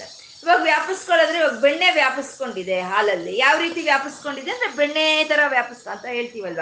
ಹಾಗೆ ಈ ಪರಮಾತ್ಮ ಯಾವ ರೀತಿ ವ್ಯಾಪಿಸ್ಕೊಂಡಿದ್ದಾನೆ ಅಂದ್ರೆ ಪ್ರಾಣದ ರೂಪದಲ್ಲಿ ಎಲ್ಲ ಕಡೆ ವ್ಯಾಪಿಸ್ಕೊಂಡಿರೋನು ಇವನು ಅಂತ ಪ್ರಾಣಹ ಅಂತ ಪ್ರಾಣದಹ ಅಂತ ಹೇಳಿದ್ರು. ಪ್ರಾಣದಹ ಅಂದ್ರೆ ಈ ಪ್ರಾಣವಾಗಿ ವ್ಯಾಪಿಸ್ಕೊಂಡಿರುವಂತ ಪರಮಾತ್ಮ ಏನ್ ಮಾಡ್ತಾನೆ ಅಂದ್ರೆ ಪ್ರಾಣವನ್ನು ಕೊಡ್ತಾನೆ. ಒಂದು ಚರ, ಅಚರ ಜಗತ್ತಿಗೆ, ಸಾವಿರ ಜಂಗಮಗಳಿಗೆ, ಎಲ್ಲ ಪ್ರಕೃತಿಗೆ ಪ್ರಾಣವನ್ನು ಯಾರು ಕೊಡ್ತಾ ಇದ್ದಾನೋ ಅವನೇ ಪ್ರಾಣದ ಅಂತ. ಎಳ್ಳಲ್ಲಿ ಎಣ್ಣೆ ಇರೋ ಹಾಗೆ, ಒಂದು ಹಾಲಲ್ಲಿ ಬೆಣ್ಣೆ ಇದ್ದ ಹಾಗೆ, ಈ ಶರೀರದಲ್ಲಿ ಧಾತುಗಳು ಇರೋ ಹಾಗೆ, ಈ ಪ್ರಪಂಚದಲ್ಲಿ ಪರಿಪೂರ್ಣವಾಗಿ ವ್ಯಾಪಿಸ್ಕೊಂಡಿರುವಂಥ ನಾರಾಯಣನು ಅವನು ಎಲ್ಲವೂ ಬದುಕಿರೋವಾಗ ಮಾಡಿದ್ದಾನೆ ಎಲ್ಲವಕ್ಕೂ ಜೀವವನ್ನು ಕೊಟ್ಟಿದ್ದಾನೆ ಅಂತ ಪ್ರಾಣದಾಹ ತಾನು ವ್ಯಾಪಿಸ್ಕೊಂಡು ಇದ್ದು ಎಲ್ಲರಿಗೂ ಆ ಪ್ರಾಣವನ್ನು ಕೊಟ್ಟಿದ್ದಾನೆ ಅಂತ. ಇದು ಸ್ಥಾವಿರವಾಗಿರುವಂಥ ಜಗತ್ತಿಗೂ ಪರಮಾತ್ಮನೇ ಪ್ರಾಣ. ಅಂದರೆ ಒಂದು ವೃಕ್ಷಗಳಾಗ್ಬೋದು, ಒಂದು ಬೆಟ್ಟಗಳಾಗ್ಬೋದು, ಎಲ್ಲದಕ್ಕೂ ಪ್ರಾಣವಾಗಿ ಇರೋವಂಥವನು ಅವನು ಪ್ರಾಣದ ಅಂತ. ಶ್ರೀರಾಮಚಂದ್ರನು ಕಾಡಿಗೆ ಹೋಗ್ಬೇಕಾದ್ರೆ, ಅಜ್ಞಾತವಾಸಕ್ಕೆ, ಅರಣ್ಯವಾಸಕ್ಕೆ ಅಂತ ಹೋಗ್ಬೇಕಾದ್ರೆ ಅವಾಗ ಅಲ್ಲಿರೋ ವೃಕ್ಷಗಳೆಲ್ಲಾನು ಒಣಗೋಯ್ತಂತೆ. ಆ ವೃಕ್ಷಗಳಲ್ಲಿ ಇರೋ ಅಂತ ಕಾಯಿ, ಮೊಗ್ಗಿಂದ ಹಿಡಿದು ಎಲ್ಲ ಒಂದು ಒಣಗೋಗ್ಬಿಡ್ತಂತೆ. ಅಯ್ಯೋ, ನಮ್ಮ ಪ್ರಾಣವೇ ನಮಗೆ ದೂರ ಆಗ್ತಾ ಇದೆ ಅಂತ ಹೇಳಿ ಆ ಒಂದು ವೃಕ್ಷಗಳೆಲ್ಲ ಪ್ರಾಣವನ್ನು ಬಿಡ್ತಂತೆ. ಅಂದ್ರೆ ಪ್ರಕೃತಿಗೆ ಪ್ರಾಣಿಗಳಿಗೂ ಎಲ್ಲವನ್ನು ಪ್ರಾಣವನ್ನು ಕೊಡ್ತಾ ಇರೋವಂಥವನು ಪ್ರಾಣದ ಅಂತ. ಮತ್ತೆ ಅವನು ಒಂದು ಶ್ರೀ ಒಂದು ಇದರಲ್ಲಿ ಬಂದು ಒಂದು ಕೃಷ್ಣನಾಗಿ ಬಂದು ಅವನು ತನ್ನ ಒಂದು ಗುರುವಿನ ಸಂಧಿ ಸಂದೀಪನಿ ಗುರುವಿನ ಮಗ ಒಂದು ಮರಣವನ್ನು ಹೊಂದಿದಾಗ ಅವನಿಗೆ ಮತ್ತೆ ಪ್ರಾಣವನ್ನು ತಂದುಕೊಟ್ಟವನು ಮತ್ತೆ ಈ ಒಂದು ಕಾಳಿಂಗ ಸರ್ಪದ ಒಂದು ಒಂದು ಇದಕ್ಕೆ ಬಲಿಯಾಗಿ ವಿಷಸರ್ಪ, ವಿಷದಿಂದ ಸತ್ತಂತ ಅವ್ರಿಗೆ ಎಲ್ಲರಿಗೂ ಮತ್ತೆ ಅವ್ರನ್ನ ಬದುಕೋ ಹಾಗೆ ಮಾಡಿಸ್ಕೊಟ್ಟಂತ ಅವನು. ಈ ಸತತವಾಗಿ ಏಳು ದಿನ ಸತತವಾಗಿ ಸತತವಾಗಿ ಅದು ಮಳೆ ಅನ್ನೋದು ಬಂದ್ರೆ ಆ ಮಳೆಯಿಂದ ಕಾಪಾಡೋದಕ್ಕೋಸ್ಕರ ಗೋವರ್ಧನ ಗಿರಿಯನ್ನ ಎತ್ತು ಹಿಡಿದು ತಾನು ಅಲ್ಲಿ ಅನ್ನ ಇಲ್ಲ, ಪಾನ ಇಲ್ಲ. ಅನ್ನ, ಪಾನ ಇಲ್ದಲೇ ಇರೋ ಅಂತ ಅವರಿಗೆ ತನ್ನ ಒಂದು ಅಮೃತಮಯವಾದ ಒಂದು ದೃಷ್ಟಿಯಿಂದ ಅದನ್ನ ಕರುಣೆಯನ್ನ, ತನ್ನ ಅನುಗ್ರಹವನ್ನ ಅಲ್ಲಿ ಸುರಿಸ್ತಾ ಅವರು ಬದುಕಿರೋ ಹಾಗೆ ಮಾಡಿದಂಥ ಶ್ರೀಕೃಷ್ಣನೇ ಅವನೇ ಒಂದು ಪ್ರಾಣದ ಅಂತ, ಪ್ರಾಣವನ್ನು ಕೊಟ್ಟವನು ಅಂತ, ಪ್ರಾಣದ ಪ್ರಾಣಹ ಅಂತ ಹೇಳಿದ್ರು. ಪ್ರಣವಹ ಅಂತ ಇದ್ದಾರೆ ಮುಂದಿನ ನಾಮ ಪ್ರಣವಹ. ಪ್ರಣವ ಅಂದ್ರೆ ಓಂಕಾರ ಸ್ವರೂಪನು. ಪರಮಾತ್ಮ ಓಂಕಾರ ಸ್ವರೂಪನಾದ ಪರಮಾತ್ಮ ಅವನು ಪ್ರಣವನು ಅಂತ. ಪ್ರಣವ ಪ್ರಣವ ಅಂತಂದ್ರೆ ಚ ಪರಿಪೂರ್ಣವಾಗಿ ನಮ್ಮನ್ನ ದಾಟಿಸೋ ಅಂಥದ್ದು ಈ ಭವಸಾಗರದಿಂದ, ಈ ಸಂಸಾರ ಸಾಗರದಿಂದ ನಮ್ಮನ್ನೇ ಸಂಪೂರ್ಣ ದಾಟಿಸೋ ಪರಮಾತ್ಮನ ಒಂದು ಚೈತನ್ಯವೇ ಅದನ್ನೇ ಪ್ರಣವ ಅಂತ ಹೇಳಿದ್ರು. ಯಾವುದಾದ್ರೂ ವೇದಗಳು ಸರಿ, ಯಾವ ವೇದಗಳಾದ್ರೂ ಸರಿ, ಅದು ಶುರುವಾಗೋದು ಯಾವ ಮೇ ವೇದ ಮಂತ್ರವಾದರೂ ಸರಿ, ಅದು ಓಂಕಾರದಿಂದ ಶುರುವಾಗುತ್ತೆ ಓಂಕಾರದಿಂದ ಶುರುವಾಗುತ್ತೆ. ಅಂದ್ರೆ ಇವಾಗ ನಾವು ವಿಶ್ ಮಾಡ್ತೀವಿ, ನಮ್ಗಿಂತ ದೊಡ್ಡವ್ರಿಗೆ, ಗೌರವಸ್ಥರಿಗೆ, ಗೌರವನೀಯರಿಗೆ ನಾವು ವಿಶ್ ಮಾಡ್ತೀವಿ ಗುಡ್ ಮಾರ್ನಿಂಗ್ ಸರ್ ಅಂತ ಹೇಳ್ತೀವಿ ಗುಡ್ ಮಾರ್ನಿಂಗ್ ಅಂತೀವಿ ಹಲೋ ಅಂತ ಹೇಳ್ತೀವಿ, ನಮಸ್ಕಾರ ಪ್ರಣಾಮ್ ಪ್ರಣಾಮ ಅಂತ ಎಲ್ಲ ಹೇಳ್ತೀವಿ ನಾವು. ಆ ರೀತಿ ಎಲ್ಲ ವೇದ ಮಂತ್ರಗಳು ಪರಮಾತ್ಮನನ್ನ ನಮಸ್ಕಾರ ಮಾಡುತ್ತೇವೆ. ಅದನ್ನೇ ಪ್ರಣಾಮ ಪ್ರಣಾಮ ಅಂತ ಹೇಳೋದು. ಆ ಪ್ರಣಾಮ ಯಾವ ರೀತಿ ಮಾಡ್ತಾ ಇದೆ ಅಂದರೆ ಓಂಕಾರದಿಂದ ಪ್ರಣಾಮ ಮಾಡ್ತಾ ಇದೆ. ಓಂಕಾರದಿಂದ ನಮಸ್ಕಾರ ಮಾಡ್ತಾ ಇದೆ. ಅದಕ್ಕೆ ಆ ಪ್ರಣ, ಪ್ರಣಾಮ ಮಾಡೋ ಅಂತ ಓಂಕಾರಕ್ಕೆ ಪ್ರಣವ ಅಂತ ಹೇಳುವಂಥದ್ದು. ಅಂದರೆ ಪ್ರತಿ ಒಂದು ವೇದ ಮಂತ್ರವು ಪರಮಾತ್ಮನನ್ನೇ ನಮಸ್ಕಾರ ಮಾಡ್ತಾ ಇದೆ ಅಂತ ಆಗ ನಮಸ್ಕರಿಸ್ಕೊಳ್ತಾ ಇರೋವಂಥ ಓಂಕಾರ ಸ್ವರೂಪನೇ ಅವನೇ ಪ್ರಣವ ಅಂತ ಹೇಳೋದು. ಈ ವೇದ ಮಂತ್ರಗಳು ಮತ್ತೆ ಈ ಶಾಸ್ತ್ರಗಳು ಎಲ್ಲ ಈ ವೇದ ವೇತ್ತರು ಏನನ್ನು ಸಾಧನೆ ಮಾಡ್ತಾ ಇದ್ದಾರೆ ಅಂದ್ರೆ ಓಂಕಾರವನ್ನು ಸಾಧನೆ ಮಾಡ್ತಾ ಇದ್ದಾರೆ. ಓಂಕಾರದಿಂದ ಅವ್ರು ಪಡ್ಕೊಳ್ತಾ ಇರೋದೇನು? ಭಗವಂತನ ಅನುಭೂತಿಯನ್ನ. ಅಂದ್ರೆ ಅಲ್ಲಿಗೆ ಭಗವಂತನ ಓಂಕಾರ ಸ್ವರೂಪನೇ ಪರಮಾತ್ಮ ಅವನು ಭಗವಂತ. ಅವನು ಪ್ರಣವ ಅಂತ ಇಲ್ಲಿ ಹೇಳ್ತಾ ಇದ್ದಾರೆ. ಅಂದ್ರೆ ಒಂದು ಬ್ರಹ್ಮತಾರಕ ಮಂತ್ರದ ಒಂದು ಮಹಿ, ಒಂದು ತತ್ವವನ್ನ ನಮ್ಗೆ ಈ ಓಂ ಪ್ರಣವ ಅಂತ ಹೇಳ್ತಾ ಇದ್ದಾರೆ. ಆ ಶ್ರೀರಾಮ ನಾಮವೇ ಒಂದು ತಾರಕ ಮಂತ್ರ. ಅದೇ ನಮ್ಗೆ ಇಹಪರ ಲೋಕಗಳಿಗೆ ಒಂದು ಬೇಕಾಗಿರುವಂತ ಒಂದು ಗುಪ್ತಿ ಮುಕ್ತಿಯನ್ನು ಕೊಡುವಂಥದ್ದು ಅಂತ ಹೇಳ್ತಾ ಅವನು ಪ್ರಣವಾಹ ಅಂತ ಹೇಳಿದ್ರು. ಪೃತುಹು ಅಂತ ಹೇಳ್ತಾ ಇದ್ದಾರೆ. ಮುಂದಿನ ನಾಮ ಪೃತುಹು ಪೃತುಹು ಅಂದ್ರೆ ಒಳ್ಳೆಯ ಖ್ಯಾತಿ ಯಾರು ಹೊಂದಿದನೋ ಅವನು ಪೃಥುಹು ಅಂದರೆ ಒಳ್ಳೆಯ ಖ್ಯಾತಿ. ಇವಾಗ ನಾವು ನಮ್ಮ ಮನೆಯಲ್ಲಿ ಇರುತ್ತೆ ನಮ್ಮ ಖ್ಯಾತಿ. ಇಲ್ಲ ಅಕ್ಕಪಕ್ಕ ಮನೆಯವ್ರಿಗೆ ಗೊತ್ತಿರುತ್ತೆ ನಮ್ಮ ಬಗ್ಗೆ. ಇಲ್ಲ ನಮ್ಮ ನಮ್ಮ ಬಗ್ಗೆ ನಮ್ಮ ಖ್ಯಾತಿ ನಮ್ಮ ನೆಂಟರಿಷ್ಟರಲ್ಲಿ, ನಮ್ಮ ನೆಂಟರು ಸ್ನೇಹಿತರಲ್ಲಿ ಮಾತ್ರ ತಿಳಿದಿರುತ್ತೆ. ಅಂದರೆ ಪರಮಾತ್ಮನ ಪ್ರಖ್ಯಾತಿ ಹಾಗಲ್ಲ. ಒಂದು ಕಣದಲ್ಲೂ ತಾನೇ ಇರೋವಂಥ ಪರಮಾತ್ಮನ ಒಂದು ಚೈತನ್ಯವನ್ನು ಪ್ರತಿಯೊಂದು ಕಣವು ಸಾಟಿ ಸಾಟಿ ಹೇಳ್ತಾ ಇದೆ. ಆ ವಿಷ್ಣುವಿನ ಒಂದು ಕೀರ್ತಿಯನ್ನ ಪ್ರತಿಯೊಂದು ಕಣವು ಸಾಟಿ ಹೇಳ್ತಾ ಇದೆ.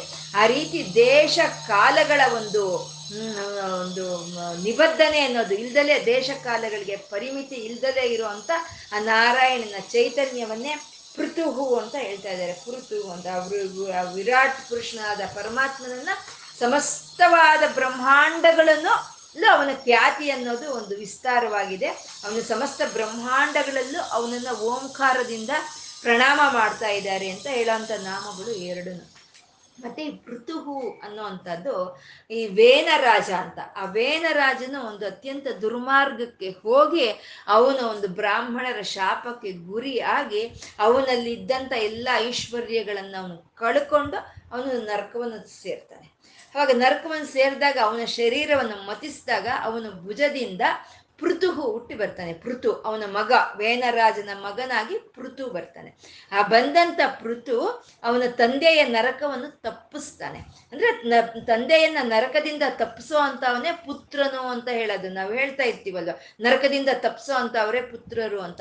ಹಾಗೆ ಆ ಪೃಥು ಆದವನು ಆ ಪುತ್ರ ಲಕ್ಷಣವನ್ನು ತೋರಿಸ್ತಾನೆ. ಅನ್ನ ತಂದೆಗೆ ನರಕದಿಂದ ತಪ್ಪಿಸ್ತಾನೆ. ಮತ್ತೆ ಈ ಭೂಮಿಯನ್ನ ತನ್ನ ಮಗಳನ್ನಾಗಿ ದತ್ತು ತಗೊಂಡು ಈ ಭೂಮಿ ಮೇಲೆ ಅತ್ಯದ್ಭುತವಾದಂಥ ಒಂದು ನಾಗರಿಕತೆಯನ್ನು ಏರ್ಪಾಟ್ ಮಾಡ್ತಾನೆ. ಒಂದು ಅತ್ಯದ್ಭುತವಾದಂಥ ಒಂದು ಒಳ್ಳೆಯ ಶ್ರೇಷ್ಠವಾದಂತ ಒಂದು ನಾಗರಿಕತೆಯನ್ನು ಇಲ್ಲಿ ಭೂಮಿಗೆ ತಂದು, ಈ ಭೂಮಿಯಲ್ಲಿ ಯಜ್ಞ, ಯಾಗಾದಿ, ಹೋಮ, ಹವನಗಳನ್ನು ಮಾಡ್ತಾ, ಈ ಭೂಮಿ ಒಳ್ಳೆಯ ಶ್ರೇಷ್ಠವಾದಂತ ಒಂದು ಔಷಧಿಗಳನ್ನು ಕೊಡೋ ರೀತಿಯಲ್ಲಿ ಈ ಒಂದು ಕ್ರಿಯೆಗಳನ್ನು ಪ್ರಕ್ರಿಯೆಗಳನ್ನ ಪ್ರವೇಶ ಮಾಡೋ ಅಂತವನೇ ಅವನೇ ಪೃಥು, ಪೃಥುಹು ಅಂತ ಹೇಳೋದು. ಈ ಪೃಥುಹು ಅನ್ನೋದು ಸಾಕ್ಷಾತ್ ನಾರಾಯಣನ ಇಪ್ಪತ್ತೈದು ಅವತಾರಗಳಲ್ಲಿ ಈ ಪೃಥು ಅನ್ನೋದು ಒಂದೇ. ನಾವು ಸಾಮಾನ್ಯ ದಶಾವತಾರಗಳು ಅಂತ ಹೇಳ್ತೀವಿ, ಹತ್ತಿ ಅವತಾರಗಳು ಅಂತ ಹೇಳ್ತೀವಿ. ಆದರೆ ಇಪ್ಪತ್ತೈದು ಅವತಾರಗಳನ್ನ ಹೇಳ್ತಾರೆ. ಅದರಲ್ಲಿ ಕಪಿಲ ಮಹರ್ಷಿದು ಒಂದು ಅವತಾರ, ಒಂದು ದತ್ತಾತ್ರೇಯನ ಅವತಾರ, ಈ ರೀತಿ ಎಲ್ಲ ಹೇಳ್ತಾರೆ. ಅದರಲ್ಲಿ ಈ ಪೃಥುಹು ಅನ್ನೋದು ಒಂದು ಅವತಾರ. ಈ ಅವತಾರವನ್ನ ಈ ಪೃಥು ಅನ್ನೋ ನಾಮ ನಮಗೆ ಹೇಳ್ತಾ ಇರೋವಂಥದ್ದು. ಆ ಪೃಥುಗೆ ಮಗಳಾಗಿ ಇದ್ದಂಥ ಭೂಮಿಯನ್ನೇ ಅದಕ್ಕೆ ಪೃಥ್ವಿ ಅಂತ ಕರೆಯುವಂಥದ್ದು ಮಗ, ಆ ಪೃಥ್ವಿ ರಾಜನಿಗೆ ಮಗಳು. ಅದಕ್ಕಾಗಿ ಪೃಥ್ವಿ ಅಂತ ಭೂಮಿಯನ್ನು ಕರೆಯೋದು ಅಂತ, ಆ ಪೃಥು ಆ ಅವತಾರದ ಶ್ರೀ ನಾರಾಯಣನ ಒಂದು ಇದು ಈ ಕ ನಾಮ ಅನ್ನೋದು ನಮಗೆ ತಿಳಿಸ್ಕೊಡ್ತಾ ಇರುವಂಥದ್ದು. ಪರಮಾತ್ಮ ಹಿರಣ್ಯ ಗರ್ಭ ಅಂತ ಹೇಳಿದ್ರು. ಹಿರಣ್ಯ ಗರ್ಭ, ಹಿರಣ್ಯ ಅಂತಂದ್ರೆ ಒಂದು ಚಿನ್ನದ ಹಾಗೆ ಒಂದು ಬಣ್ಣ ಇರೋವಂಥದ್ದು ಹಿರಣ್ಯ ವರ್ಣ ಅಂತ ಹೇಳ್ತಾರೆ. ಆ ಹಿರಣ್ಯ ವರ್ಣವನ್ನ ಯಾರು ತನ್ನ ಗರ್ಭದಲ್ಲಿ ಇಟ್ಕೊಂಡಿದ್ರೋ ಅಥವಾ ಹಿರಣ್ಯವರ್ಣದ ಗರ್ಭದಲ್ಲಿ ಯಾರು ಇದ್ನೋ ಅವನೇ ಹಿರಣ್ಯ ಗರ್ಭ ಅಂತ ಹೇಳೋದು ಅಂದ್ರೆ ಪರಿಪಕ್ ಪಕ್ವವಾಗಿ ಇರುವಂತ ಯಾವುದೇ ವಸ್ತುವಾಗ್ಬೋದು ಅದು ಹಿರಣ್ಯ ವರ್ಣಕ್ಕೆ ಬದಲಾಗುತ್ತೆ. ಪರಿಪಕ್ವವಾಗಿರುವಂಥ ಯಾವುದೇ ವಸ್ತುವಾದರೂ ಸರಿ. ಇವಾಗ ನ ಸೂರ್ಯನ ಹುಟ್ಟಬೇಕು. ಸೂರ್ಯನ ಹುಟ್ಟೋದಕ್ಕೆ ಕೆಲವೇ ಕ್ಷಣಗಳ ಮುಂದೆ ಅಲ್ಲಿ ಒಂದು ಹಿರಣ್ಯ ವರ್ಣದ ವಲಯ ಅನ್ನೋದು ಸೂರ್ಯನ ಸುತ್ತು ಏರ್ಪಾಟಾಗುತ್ತೆ. ಒಂದು ಕೆಂಪು ವರ್ಣದ ಒಂದು ವಲಯ ಸೂರ್ಯನ ಸುತ್ತು ಏರ್ಪಾಟಾಗುತ್ತೆ. ಯಾವಾಗ? ಸೂರ್ಯ ಹುಟ್ಟಕ್ಕೆ ಕೆಲವೇ ಕ್ಷಣಗಳೆಲ್ಲ ಮುಂದೆ. ಅಂದ್ರೆ ಆ ಹಿರಣ್ಯ ವರ್ಣದ ಮಧ್ಯದಲ್ಲಿ ಇರುವಂತ ಸೂರ್ಯನನ್ನೇ ಹಿರಣ್ಯ ಗರ್ಭ ಅಂತ ಕರೆಯೋದು. ಪ ಸೂರ್ಯನಿಗೆ ಹಿರಣ್ಯ ಗರ್ಭ ಅಂತ ಒಂದು ನಾಮ ಇದೆ ಅಲ್ವಾ? ಆ ಹಿರಣ್ಯ ವಲಯದಲ್ಲಿ ಇರೋ ಅಂತ ಅವನು ಅವನು ಹಿರಣ್ಯ ಗರ್ಭ ಅಂತ ಹೇಳೋದು. ಅಥವಾ ಯಾವುದಾದ್ರೂ ಒಂದು ಹಣ್ಣು ತಿನ್ನೋದಕ್ಕೆ ತಯಾರಾಗಿರುವಂಥದ್ದು ರುಚಿಕರವಾಗಿರುವಂಥ ಹಣ್ಣು, ಅದು ಬಣ್ಣವನ್ನು ಬದಲಾಯಿಸ್ಕೊಳ್ಳುತ್ತೆ. ಆ ಬಣ್ಣವನ್ನು ನೋಡಿ ನಾವು ಹೇಳ್ತೀವಿ, ಹಣ್ಣಾಗಿದೆಯಾ, ಕಾಯ ಅಂತ. ಆ ಬಣ್ಣವನ್ನು ಬದಲಾಯಿಸ್ಕೊಳ್ಳುತ್ತೆ. ಒಂದು ವಿಧವಾದ ಹಿರಣ್ಯ ವರ್ಣ ಅನ್ನೋದು ಅದ್ರ ಸುತ್ತು ಬರುತ್ತೆ. ಅಂದ್ರೆ ಆ ಹಿರಣ್ಯ ವರ್ಣದ ಒಳಗೆ ಇರುವಂತ ಹಣ್ಣು, ಅದೇ ಹಿರಣ್ಯ ಗರ್ಭ ಅಂತ ಹೇಳೋದು.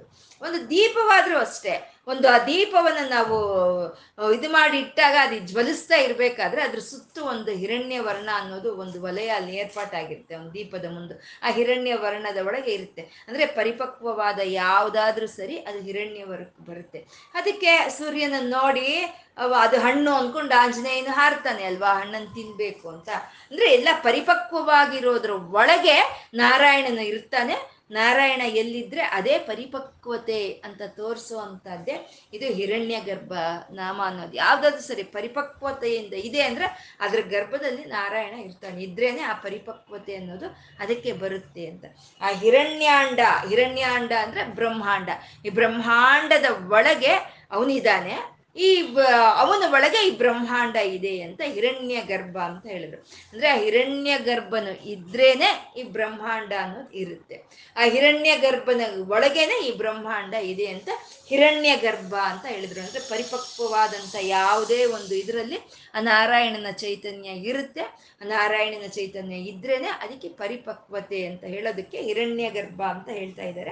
ಅವನೇ ಶತ್ರುಘ್ನ ಅಂತ ಹೇಳ್ತಾ ಇದ್ದಾರೆ. ಅಂದ್ರೆ ಇವಾಗ ಶತ್ರುಗಳನ್ನ ಜಯಿಸೋ ಅಂತ ಅವನು ಅವನು ಶತ್ರುಘ್ನ ಅಂತ. ಅಂದ್ರೆ ಶತ್ರುಗಳು ಅಂದ್ರೆ ನಮಗೆ ತೊಂದರೆ ಕೊಡೋ ಅಂಥವು ಯಾವ್ದಾದ್ರು ಸರಿ ಅದನ್ನೇ ಶತ್ರುಗಳು ಅಂತ ಹೇಳೋದು ನಾವು. ಇವಾಗ ಒಂದು ದ್ವೀಪ ದ್ವೀಪ ಒಂದು ದೀಪ ಜ್ವಾಲ್, ಜ್ವಲಿಸ್ತಾ ಇದೆ ಅಂತ. ಅದನ್ನ ನಾವು ಮುಟ್ಟಕ್ಕೆ ಹೋದ್ರೆ ಅದು ಬಿಡುತ್ತಾ? ಅದನ್ನ ನಾವು ಅದ್ರ ಹತ್ರ ಹೋಗ್ತಿದ್ದಾಗೆ ನಮ್ಮ ಕೈ ಸುಟ್ಟಾಗುತ್ತೆ. ಅದನ್ನೇ ಅದನ್ನೇ ಶತ್ರುಘ್ನ ಲಕ್ಷಣ ಅಂತ ಹೇಳೋದು. ಅಂದ್ರೆ ಶತ್ರುಗಳಿಂದ ಕಾಪಾಡೋ ಅಂತ ಆ ಚೈತನ್ಯವನ್ನ ಶತ್ರುಘ್ನ ಅಂತ ಹೇಳೋ ಅಂಥದ್ದು. ಈ ಪ್ರಕೃತಿಯಲ್ಲಿ ಅಥವಾ ಈ ಶರೀರಗಳಲ್ಲಿನ ಒಂದು ಶಾಶ್ವತವಾದ ಧರ್ಮಗಳು ಅಂತ ಇದೆ. ಅಂದ್ರೆ ಸೂರ್ಯ ಹುಟ್ಟೋದು, ಮುಣುಗೋದು, ಈ ನಕ್ಷತ್ರಗಳೆಲ್ಲ ತಿರುಗಾಡೋ ಅಂಥದ್ದು ಮತ್ತೆ ಈ ಭೂಮಿ ಭ್ರಮಣ ಆಗುವಂಥದ್ದು, ನಮ್ಮ ಶರೀರದಲ್ಲಿ ಇರೋವಂಥ ಅವಯವಗಳ ಕೆಲಸವಾಗ್ಬೋದು. ಇವಕ್ಕೆಲ್ಲ ಒಂದು ಒಂದೇ ಒಂದು ಧರ್ಮ ಅಂತ ಇದೆ. ಇದು ಸತ್ಯ ಧರ್ಮಗಳು ಅಂತ ಹೇಳ್ತಾರೆ. ಯಾಕೆಂದರೆ ಇದು ಯಾವತ್ತಿಗೂ ಬದಲಾಯಿಸೋಕ್ಕೆ ಆಗಲ್ಲ. ಇನ್ನ ಯಾರಿಂದನೂ ಬದಲಾಯಿಸೋಕ್ಕಾಗ್ದಲೇ ಇರುವಂಥ ಧರ್ಮಗಳಿವು ಅಂತ ಈ ಪ್ರಕೃತಿಯಲ್ಲಿ ಯಾವುದಾದ್ರೂ ಒಂದು ಒಂದು ಈ ಪ್ರಕೃತಿನ ಹಾಳು ಮಾಡೋ ಅಂತ ಯಾವುದಾದ್ರೂ ಒಂದು ಶಕ್ತಿ ಬಂತು ಅಂದ್ರೆ ಅದೇ ಅಲ್ಲಿಗೆ ಅಲ್ಲಿಗೆ ಅವನು ಆ ಶತ್ರುಗಳನ್ನ ಸಂಹಾರ ಮಾಡೋ ಅಂತ ನಾರಾಯಣನ ಚೈತನ್ಯವನ್ನೇ ಶತ್ರುಘ್ನ ಅಂತ ಹೇಳಿದ್ರು. ತುಫಾನ್ ಬರುತ್ತೆ, ಅಥವಾ ಒಂದು ಇನ್ನೊಂದು ಸೈಕ್ಲಾನ್ ಬರುತ್ತೆ, ಒಂದು ಭೂಕಂಪ ಬರುತ್ತೆ, ಅಥವಾ ಒಂದು ಅಗ್ನಿ ಪರ್ವತಗಳು ಉರಿಯೋದಕ್ಕೆ ಶುರುವಾಗುತ್ತೆ. ಆದರೆ ಅದನ್ನ ಹಾಗೆ ಬಿಡ್ತಾನ ಪರಮಾತ್ಮ. ಅದನ್ನ ಹಾಗೆ ಬಿಟ್ರೆ ಈ ಪ್ರಪಂಚವನ್ನೆಲ್ಲ ಅದು ನುಂಗ್ ಹಾಕ್ಬಿಡುತ್ತೆ. ಹಾಗೆ ಅದು ನಿಂಗಾಗ್ಬಿಡುತ್ತೆ ಪ್ರಪಂಚವನ್ನೆಲ್ಲ. ಆದರೆ ಅಂಥ ಶಕ್ತಿಗಳನ್ನ ಅಲ್ಲಿಗೆ ಅಲ್ಲಿಗೆ ಅಣಗಿಸುವಂಥ ನಾರಾಯಣನ ಚೈತನ್ಯವನ್ನೇ ಶತ್ರುಘ್ನ ಅಂತ ಹೇಳಿದ್ರು. ನಮ್ಮ ಶರೀರದಲ್ಲಾದರೂ ಅಷ್ಟೇ ವೈರಸ್ ಅಂತೆ, ಬ್ಯಾಕ್ಟೀರಿಯಾ, ಅದು ಇದು ನಮ್ಮ ಶರೀರ ಒಳಗೆ ಹೋದ್ರೆ ನಮ್ಮ ಶರೀರದೊಳಗೆ ಇರೋ ಅಂಥ ಚೈತನ್ಯ ಅದ್ರ ಜೊತೆ ಹೋರಾಡುತ್ತೆ. ಹೋರಾಡಿ ಆ ಆಚೆಯಿಂದ ಬಂದಂಥ ಶತ್ರುಗಳನ್ನ ಸಂಹಾರ ಮಾಡುತ್ತೆ. ಆ ಲಕ್ಷಣವನ್ನೇ ಶತ್ರುಘ್ನ ಅಂತ ಹೇಳಿದ್ರು. ಅಂದ್ರೆ ಇವಾಗ ಒಂದು ಕೋಟೆಯನ್ನ ಒಂದು ಕಾವಲುಗಾರ ಇರ್ತಾನೆ. ಆ ಕೋಟೆಯಲ್ಲಿ ಆ ಕಾವಲುಗಾರ ಏನ್ ಮಾಡ್ತಾನೆ? ಎಲ್ಲೋ ಕೂತ್ಕೊಂಡು ನೋಡ್ತಾ ಇರ್ತಾನೆ. ಅವ್ನು ಇದಾನೆ ಅನ್ನೋದು ಯಾರಿಗೂ ತಿಳಿಯೋದೇ ಇಲ್ಲ. ಯಾರಾದ್ರೂ ಶತ್ರುಗಳ ಹತ್ರ ಬಂದಾಗ ಕಲ್ ತಗೊಂಡು ಎಸಿತಾನೆ, ಕೋಲ್ ತಗೊಂಡು ಹೊಡಿತಾನೆ. ಒಟ್ಟಿನಲ್ಲಿ ಆ ಶತ್ರುಗಳನ್ನ ಒಳಕ್ಕೆ ಬೀಳ್ದರೆ ನೋಡ್ಕೊಳ್ತಾನೆ. ಹಾಗೆ ಪರಮಾತ್ಮ ಈ ಪ್ರಕೃತಿಯಲ್ಲಿ ಆಗ್ಬೋದು ಅಥವಾ ಈ ಶರೀರಗಳಿಗಾಗ್ಬೋದು ತೊಂದರೆ ಮಾಡೋಂಥ ಯಾವುದಾದನ್ನಾದ್ರೂ ಸರಿ, ಅವನು ನಾಶ ಮಾಡ್ತಾ ಅವನು ಶತ್ರುಘ್ನಾಗಿ ಇದ್ದಾನೆ ಅಂತ ಶತ್ರುಘ್ನ ಲಕ್ಷಣವನ್ನ ಹೇಳ್ತಾ ಇದ್ದಾರೆ. ಶ್ರೀರಾಮನ ಆ ಒಂದು ಆದಿಶೇಷನ ಮೇಲೆ ಮಲಗಿದ್ದಂಥ ಶ್ರೀರಾಮ ವಿಷ್ಣುವು ಶ್ರೀರಾಮನಾಗಿ ಬರ್ತಾನೆ, ಅವತಾರ ತಾಳಿ ಬರ್ತಾನೆ ಆದಿಶೇಷನ ಮೇಲೆ ಮಲಗಿದ್ದಂಥ ನಾರಾಯಣನ ಶ್ರೀರಾಮನಾಗಿ ಅವತಾರ ತಾಳ್ತಾರೆ. ಆದಿಶೇಷನು ಲಕ್ಷ್ಮಣನಾಗಿ ಬರ್ತಾನೆ. ಮತ್ತೆ ಅವನ ಕೈಯಲ್ಲಿ ಇರುವಂತ ಸುದರ್ಶನ ಚಕ್ರ ಅದನ್ನ ಚಕ್ರರಾಜ ಅಂತ ಕರೀತಾರೆ. ಆ ಸುದರ್ಶನ ಚಕ್ರವೇ ಎಲ್ಲಾ ಶತ್ರುಗಳನ್ನ ಸಂಹಾರ ಮಾಡೋ ಅಂಥದ್ದು ಅವನ ಕೈಯಲ್ಲಿ ಇರುವಂತ ಸುದರ್ಶನ ಚಕ್ ಚಕ್ರವೇ ರಾಮನಿಗೆ ತಮ್ಮನಾಗಿ ಶತ್ರುಘ್ನಾಗಿ ಬಂದಿದ್ದು. ಶತ್ರುಘ್ನ ಲಕ್ಷಣ. ಆ ಶತ್ರುಗಳನ್ನ ಜಯಿಸುವಂತ ಲಕ್ಷಣ ಹೊಂದಿರುವಂತ ನಾರಾಯಣನ ಚೈತನ್ಯವನ್ನ ಶತ್ರುಘ್ನ ಅಂತ ಕರೆದ್ರು. ಮತ್ತೆ ಅವನು ಒಂದು ಅತ್ಯಂತ ಒಂದು ರಾಕ್ಷಸರನ್ನೆಲ್ಲ ಜಯಿಸ್ತಾ ಈ ಭೂಮಿ ಮೇಲೆ ಧರ್ಮವನ್ನು ಕಾಪಾಡಿದಂಥ ಒಂದು ಅವತಾರವೇ ಅದೇ ಶ್ರೀರಾಮನ ಅವತಾರ ಅಂತ ಹೇಳೋದು. ಅಂದ್ರೆ ಆ ರೀತಿ ಅವನು ಶತ್ರುಗಳಿಂದ ಈ ಪ್ರಕೃತಿಯನ್ನ, ಈ ಶರೀರಗಳನ್ನ ಕಾಪಾಡ್ತಾ ಇದ್ದಾನೆ. ಹಾಗೆ ಅಂತಂದ್ರೆ ಆ ಶತ್ರುಗಳು ಎಲ್ಲಿಂದ ಬರಬೇಕು ಒಳಕ್ಕೆ? ಆ ಶತ್ರುಗಳು ನೋಡ್ತಾರೆ ಅಲ್ವಾ? ಅವ್ನ ಕೋಟೆ ಒಳಕ್ಕೆ ಶತ್ರುಗಳು ಬರಬೇಕು ಅಂದ್ರೆ ಅವ್ರು ನೋಡ್ತಾರೆ, ಯಾವ ಕಡೆ ಆದ್ರೆ ಕಾವಲುಗಾರರು ಇರೋದಿಲ್ಲ. ಯಾವ ಕಡೆ ಆದ್ರೆ ಆ ಕಾವಲ್ಗಾರರು ಬಲಹೀನವಾಗಿರ್ತಾರೆ ಅಂತ ನೋಡ್ಕೊಳ್ತಾರೆ ಅವರು. ನೋಡ್ಕೊಂಡು ಆ ಕಡೆಯಿಂದ ಒಳಕ್ಕೆ ಬರ್ತಾರೆ. ಆಗ ನೋಡೋದಕ್ಕೆ ಈ ಪ್ರಕೃತಿಗಾಗ್ಬೋದು, ಈ ಶರೀರಕ್ಕಾಗ್ಬೋದು, ಹಾನಿ ಮಾಡುವಂತ ಶತ್ರುಗಳು ಯಾವ ಕಡೆಯಿಂದ ಬರಬೇಕು, ಯಾವ ಕಡೆ ಪರಮಾತ್ಮ ಇಲ್ಲ ಅಂದ್ರೆ ಅವನು ವ್ಯಾಪಿಸ್ಕೊಂಡಿದ್ದಾನೆ ಎಲ್ಲ ಕಡೆ ಅಂತ ವ್ಯಾಪ್ತಿ ಅಂತ ಹೇಳಿದ್ರು, ವ್ಯಾಪ್ತಃ ಅಂತ ಹೇಳಿದ್ರು. ಎಲ್ಲ ಕಡೆ ಅವನು ವ್ಯಾಪಿಸ್ಕೊಂಡ್ಬಿಟ್ಟಿದ್ದಾನೆ ಅಂದಮೇಲೆ ಆ ಶತ್ರುಗಳು ಯಾವ ಕಡೆಯಿಂದನೂ ಬಳಕೆ ಬರೋದಕ್ಕೆ ಸಾಧ್ಯ ಇಲ್ಲ. ಅವನು ಶತ್ರುಘ್ನ ಲಕ್ಷಣವನ್ನ ಅವನಿಗೆ ಅದರಿಂದ ಅವನಿಗೆ ಯಾವುದು ಇದು ಮಾಡೋ ಅಂತ ಯಾರೂ ಯಾರು ಇಲ್ಲ. ಯಾವ ಕಡೆಯಿಂದನೂ ಅವನ ಕಣ್ ತಪ್ಪಿಸಿ ಒಳಗೆ ಬರೋಕ್ಕಾಗಲ್ಲ ಅಂತ. ಯಾಕೆಂದ್ರೆ ಸೂರ್ಯ ಚಂದ್ರರೇ ಅವನ ಕಣ್, ಅವನ ನೇತ್ರಗಳು. ಬೆಳಗ್ಗೆ ಸೂರ್ಯ ಇರ್ತಾನೆ, ಸಂಜೆ, ರಾತ್ರಿ ಆದ್ರೆ ಚಂದ್ರ ಇರ್ತಾನೆ. ಅಂದಮೇಲೆ ಅವನ ಕಣ್ಣು ತಪ್ಪಿಸೋದಕ್ಕೆ ಎಲ್ಲಿ ಸಾಧ್ಯ ಆಗುತ್ತೆ? ಅವನ ಕಣ್ಣು ತಪ್ಪಿಸಿ ಯಾವುದೇ ಒಂದು ಶತ್ರುಗಳು ಒಳಕ್ಕೆ ಬರೋದಕ್ಕೆ ಸಾಧ್ಯ ಇಲ್ಲ ಅಂತ ಅವನು ಎಲ್ಲ ಕಡೆ ವ್ಯಾಪಿಸ್ಕೊಂಡಿದ್ದಾನೆ, ವ್ಯಾಪ್ತ ಅಂತ ಹೇಳಿದ್ರು. ಇವಾಗ ಈ ಕ್ರಿಕೆಟ್ ಆಡೋವಾಗ, ನೋಡ್ತಾರೆ ಫೀಲ್ಡ್ರ್ ಎಲ್ಲಿಲ್ಲ ಅಂತ ನೋಡ್ಕೊಂಡು ಒಂದು ಬೌಂಡ್ರಿಯನ್ನ ಬಾರಿಸ್ತಾರೆ ಫೋರ್ ಹೊಡಿತಾರೆ ಆದ್ರೆ ಈ ಪರಮಾತ್ಮ ಇಲ್ದಲೇ ಇರೋ ಕಡೆ ಯಾವುದೋ ಇಲ್ಲ, ಅವನು ಇಲ್ದಲೇ ಕಡೆ ಇದ್ ನೋಡ್ಕೊಂಡು ಶತ್ರುಗಳು ಯಾರು ಬಳಕ್ಕೆ ಬರಕ್ಕೆ ಸಾಧ್ಯ ಇಲ್ಲ ಅಂತ ಹೇಳೋವಂಥ ನಾಮವೇ ಇದು ವ್ಯಾಪ್ತ ಅಂತ. ಇದನ್ನೇ ಲಲಿತಾ ಸಹಸ್ರನಾಮದಲ್ಲಿ ಹೇಳಿದ್ರು, ನಿತ್ಯ ಪರಾಕ್ರಮಾಟೋಪ ನಿರೀಕ್ಷಣ ಸಮುತ್ಸುಕ ಅನ್ನೋ ಒಂದು ನಾಮದಲ್ಲಿ. ಅಂದ್ರೆ ರಾತ್ರಿ ಹೊತ್ತು ಕತ್ತಲ ಒಂದು ದೇ, ರಾಕ್ಷಸರು, ಕತ್ತಲ ಒಂದು ಇವರು ರಾತ್ರಿ ಹೊತ್ತು ಹಿಂದ್ಗಡೆ ಬಾಗಿಲಿಂದ ಮುಸುಗಾಕೊಂಡು ಒಳಗ್ ಬಂದ್ರಂತೆ. ಅಂದ್ರೆ ರಾತ್ರಿ ಹೊತ್ತು ಬಂದ್ರೆ, ಹಿಂದ್ಗಡೆ ಬಾಗ್ಲಿಂದ ಬಂದ್ರೆ ಮುಸುಗಾಕೊಂಡು ಬಂದ್ರೆ ತಿಳಿಯಲ್ವಾ? ಸೂರ್ಯಚಂದ್ರರೇ ನೇತ್ರರಾಗಿರೆ ಅಮ್ಮನವ್ರಿಗೆ ತಿಳಿಯುತ್ತೆ, ಅವರನ್ನ ಅಲ್ಲಿ ನಾಶ ಮಾಡ್ತಾಳೆ. ಅದೇ ಶತ್ರುಘ್ನ ಲಕ್ಷಣ ಅಂತ ಹೇಳೋದು. ಹಾಗೆ ಈ ಪ್ರಪಂಚವನ್ನೆಲ್ಲ ಕಾಪಾಡ್ಕೊಳ್ತಾ ಇರೋ ಪರಮಾತ್ಮ ವ್ಯಾಪ್ತ, ಅವನು ಎಲ್ಲ ಕಡೆ ವ್ಯಾಪಿಸ್ಕೊಂಡಿದ್ದಾನೆ ಅಂತ. ವಾಯುಹು ಅಂತ ಇದ್ದಾರೆ ವಾಯುಹು ಅಂದ್ರೆ ಎಲ್ಲ ಕಡೆ ವ್ಯಾಪಿಸ್ಕೊಂಡಿರೋ ಅಂತದ್ದೇ ವಾಯು. ಅಂದ್ರೆ ವ್ಯಾಪಿಸ್ಕೊಳ್ಳೋದಕ್ಕೆ ಅದಕ್ಕೆ ಯಾವುದು ಅಡ್ಡಿ ಅಂತ ಇಲ್ಲ. ಗಾಳಿ ಬರ್ದಲೆ ತಡೆಯುವಂತ ಶಕ್ತಿ ಎಲ್ಲಿದೆ ಈ ಪ್ರಪಂಚದಲ್ಲಿ? ಅದು ಎಲ್ಲಿಂದ ಎಲ್ಲಿಗೆ ಬೇಕಾದ್ರೂ ಬೀಸುತ್ತೆ, ಎಲ್ಲಿಂದ ಎಲ್ಲಿಗೆ ಬೇಕಾದ್ರೂ ಆ ಗಾಳಿ ಅನ್ನೋದು ಬರುತ್ತೆ. ಹಾಗೆ ಪರಮಾತ್ಮ ಎಲ್ಲಿಂದ ಎಲ್ಲಿಗೆ ಬೇಕಾದ್ರೂ ಅವನು ಚಲಿಸ್ತಾನೆ, ಅವನನ್ನು ತಡೆಯುವಂತ ಶಕ್ತಿ ಯಾವುದು ಇಲ್ಲ ಅಂತ ವಾಯು ಅಂತ ಹೇಳಿದ್ರು. ವಾಯು ಅದು ತನ್ನತ್ತಕ್ಕೆ ತಾನೇ ಬರುತ್ತೆ. ಅದ ಹತ್ರ ನಾವೇನು ಹೋಗೋ ಕೆಲಸ ಇಲ್ಲ. ವಾಯು ಎಲ್ಲಿದೆ ಅಂತ ಹುಡ್ಕೊಂಡು ನಾವೇನು ನೋಡೋ ಕೆಲಸ ಇಲ್ಲ. ನಾವೆಲ್ಲಿದ್ರೆ ಅಲ್ಲಿಗೆ ಬರುತ್ತೆ. ಆ ಗಾಳಿ ಅನ್ನೋದು ಬೀಸಿ ಬರುತ್ತೆ. ನಮ್ಗೆ ಎಂಥ ಒಂದು ಸುಸ್ತಿ ಆಗಿರಲಿ ಎಂಥ ಒಂದು ಶರೀರ ಸೋತೆ ಹೋಗಿರಲಿ, ಒಂದು ಗಾಳಿ ಅನ್ನೋದು ಬಂದು ನಮ್ಮನ್ನು ಸ್ಪರ್ಶಿಸಿದಾಗ ನಮಗೆ ಆ ಸುಸ್ತು ಎಲ್ಲ ಹೊರಟೋಗುತ್ತೆ. ಆನಂದದ ಅನುಭವ ಆಗುತ್ತೆ. ಯಾಕೆ ಗಾಳಿ ಅನ್ನೋದು ಪರಮಾತ್ಮನ ಸ್ಪರ್ಶೆ ಅದು. ಆ ಭಗವಂತನ ರೂಪ ಗಾಳಿ, ಆ ಪರಮಾತ್ಮನ ಸ್ಪರ್ಶೆ, ಆ ಸ್ಪರ್ಶೆಗಾಗಿ ನಾವು ಎಲ್ಲೋ ಹೋಗ್ಬೇಕಾಗಿಲ್ಲ, ಅವನಾಗ ಅವನೇ ಬಂದು ನಮ್ಮನ್ನು ಸ್ಪರ್ಶಿಸ್ತಾನೆ ಅಂತ ವಾಯು ಅಂತ ಹೇಳಿದ್ರು. ಸುಮ್ಮನೆ ಸ್ಪರ್ಶಿಸ್ತಾನ? ಸುಮ್ಮನೆ ಬಂದು ತಾಕ್ತಾನ ಅಂದ್ರೆ ಇಲ್ಲ. ಆ ಕುಸುಮಾದಿಗಳಲ್ಲಿ ಇರೋ ಎಲ್ಲ ಗ್ರನ್ ಗಂಧವನ್ನೆಲ್ಲ ತಗೊಂಡು ಅವನು ನಮಗೆ ಅದು ತಂದು ಕೊಡ್ತಾ ನಮ್ಮನ್ನ ಸ್ಪರ್ಶೆ ಮಾಡೋ ಅಂತ ಅವನು ಅವನು ವಾಯು ಅಂತ ಹೇಳಿದ್ರು. ಪರಮಾತ್ಮನೂ ಅಷ್ಟೇ, ಅವನ ಒಂದು ಅನುಗ್ರಹ ಅನ್ನೋದು. ಅದು ಅವನ ಅದಷ್ಟಕ್ಕದೇ ಬರುತ್ತೆ. ನಾವು ಅದನ್ನ ಹುಡ್ಕೊಂಡು ಹೋಗುವಂತ ಕೆಲಸ ಇಲ್ಲ. ಶ್ರೀರಾಮನು ಹೋದ ಅಲ್ವಾ? ಶಬರಿಯನ್ನು ಹುಡ್ಕೊಂಡು ಹೋದ, ಆ ಹಲ್ಲಿಯನ್ನು ಹುಡ್ಕೊಂಡು ಹೋದ, ಗುಹನನ್ನು ಹುಡ್ಕೊಂಡು ಹೋದ ಸುಗ್ರೀವನನ್ನು ಹುಡ್ಕೊಂಡು ಹೋದ. ಮತ್ತೆ ಶತ್ರುವೇ ಆಗಿರೋಂಥ ರಾವಣಾಸರನ ಹತ್ರಕ್ಕೂ ಅವನು ಶತ್ರುಘ್ನಾಗಿ ಅವನೇ ಹೋಗ್ತಾನೆ ಅಲ್ವಾ? ಮತ್ತೆ ಕೃಷ್ಣನು ಕುಬ್ಜ, ಕುಬ್ಜೆಯ ಹತ್ರ ತಾನೇ ಹೋದ, ಸುಧಾಮನ ಹತ್ರ ತಾನೇ ಹೋಗ್ತಿದ್ದ. ಅಂದ್ರೆ ಪರಮಾತ್ಮ ಭಕ್ತರ ಕಡೆ ತಾನಾಗ್ ತಾನೇ ಬಂದು ಆ ಪ್ರೀತಿ, ಆ ಕರುಣೆ, ಆ ಒಂದು ಅನುಗ್ರಹವನ್ನು ಕೊಡೋ ಅಂತ ಗಾಳಿ ಸ್ವರೂಪನು ಅವನು ಅಂತ ವಾಯು ಅಂತ ಹೇಳಿದ್ರು. ಅಧೋಕ್ಷಜಃ ಅಂತ ಇದ್ದಾರೆ.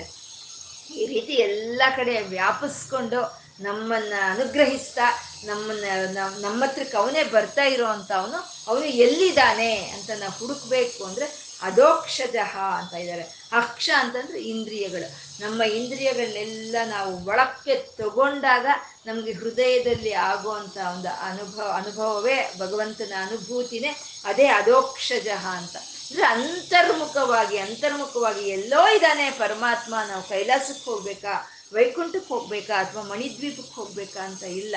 ನಮ್ಮ ಇಂದ್ರಿಯಗಳನ್ನ ಒಳಕ್ಕೆ ತಗೊಂಡು ನಾವು ಧ್ಯಾನಿಸಿದ್ವಾ, ನಮ್ಮ ಹೃದಯದಲ್ಲಿ ಆಗುವಂತ ಭಗವಂತನ ಅನುಭೂತಿಯನ್ನೇ ಅಧೋಕ್ಷಜ ಅಂತ ಹೇಳಿದ್ರು ಅಧೋಕ್ಷಜ ಅಂತ. ಮತ್ತೆ ಅಧ ಅಂತಂದ್ರೆ ಕೆಳಗಿಂದು, ಅಕ್ಷ ಅಂದ್ರೆ ಮೇಲಿಂದು, ಜ ಅಂದ್ರೆ ಇರೋದು. ಅಂದ್ರೆ ಕೆಳಗಿಂದ ಮೇಲಿನವರೆಗೂ ಇರುವಂತ ಆ ವಿರಾಟ ಸ್ವರೂಪವನ್ನೇ ಇದು ಅಕ್ಷಜನಾಮ ಅನ್ನೋದು ಹೇಳೋದು. ಅದು ಎಲ್ಲ ಕಡೆ ತಾನೇ ತುಂಬಿಕೊಂಡಿದ್ದಾನೆ ಅಂತ ಹೇಳೋ ಅಂಥದ್ದೇ ಅದೋಕ್ಷಜ ಅನ್ನೋ ನಾಮ. ಸೂರ್ಯನು ಮೇಲೆ ಇದ್ದಾನೆ. ಮೇಲೆ ಇರೋ ಸೂರ್ಯನ ಕಿರಣಗಳು ಕೆಳಕ್ಕೆ ಬರ್ತಾ ಇದೆ. ಮೋಡಗಳು ಮೇಲೆ ಇದೆ. ಮೇಲೆ ಇರೋ ಮೋಡಗಳಿಂದ ನೀರು ಕೆಳಕ್ಕೆ ಬರ್ತಾ ಇದೆ. ಭೂಮಿಯಲ್ಲಿ ಬಿತ್ತನೆ ಕೆಳಗೆ ಇದೆ. ಆ ಬಿತ್ತನೆ ಮೇಲಕ್ಕೆ ವೃಕ್ಷವಾಗಿ ಬೆಳೆದು ಮೇಲಕ್ಕೆ ಹೋಗುತ್ತೆ. ಅಂದ್ರೆ ಪ್ರಪಂಚವಲ್ಲೆಲ್ಲ ಮೇಲಿಂದ ಕೆಳಕ್ಕೆ ಹೋಗಿ ಕೆಳಗಿಂದ ಮೇಲಿಗೆ ಬರೋ ಅಂಥದ್ದೇ ಇದೇ ಧ್ಯಾನ, ಮೂಲಾಧಾರದಲ್ಲಿ ಇರೋ ಧ್ಯಾನ, ಸಹಸ್ರಾರಕ್ಕೆ ಸೇರುವಂಥದ್ದು. ಸಹಸ್ರಾರದಿಂದ ಮತ್ತೆ ಮೂಲಾಧಾರಕ್ಕೆ ಸೇರಿಸುವಂಥದ್ದನ್ನೇ ಅದೋಕ್ಷಜ ಅಂತ ಹೇಳ್ತಾ ಇದ್ದಾರೆ. ಅಂದ್ರೆ ಕೆಳಗಿಂದ ಮೇಲಕ್ಕೆ ಹೋಗುವಂಥದ್ದು ಅಂತ. ಇಲ್ಲಿ ಕೆಳಗೆ ನಾವು ಭೂಮಿ ಮೇಲೆ ನಿಂತಿದ್ದೀವಿ.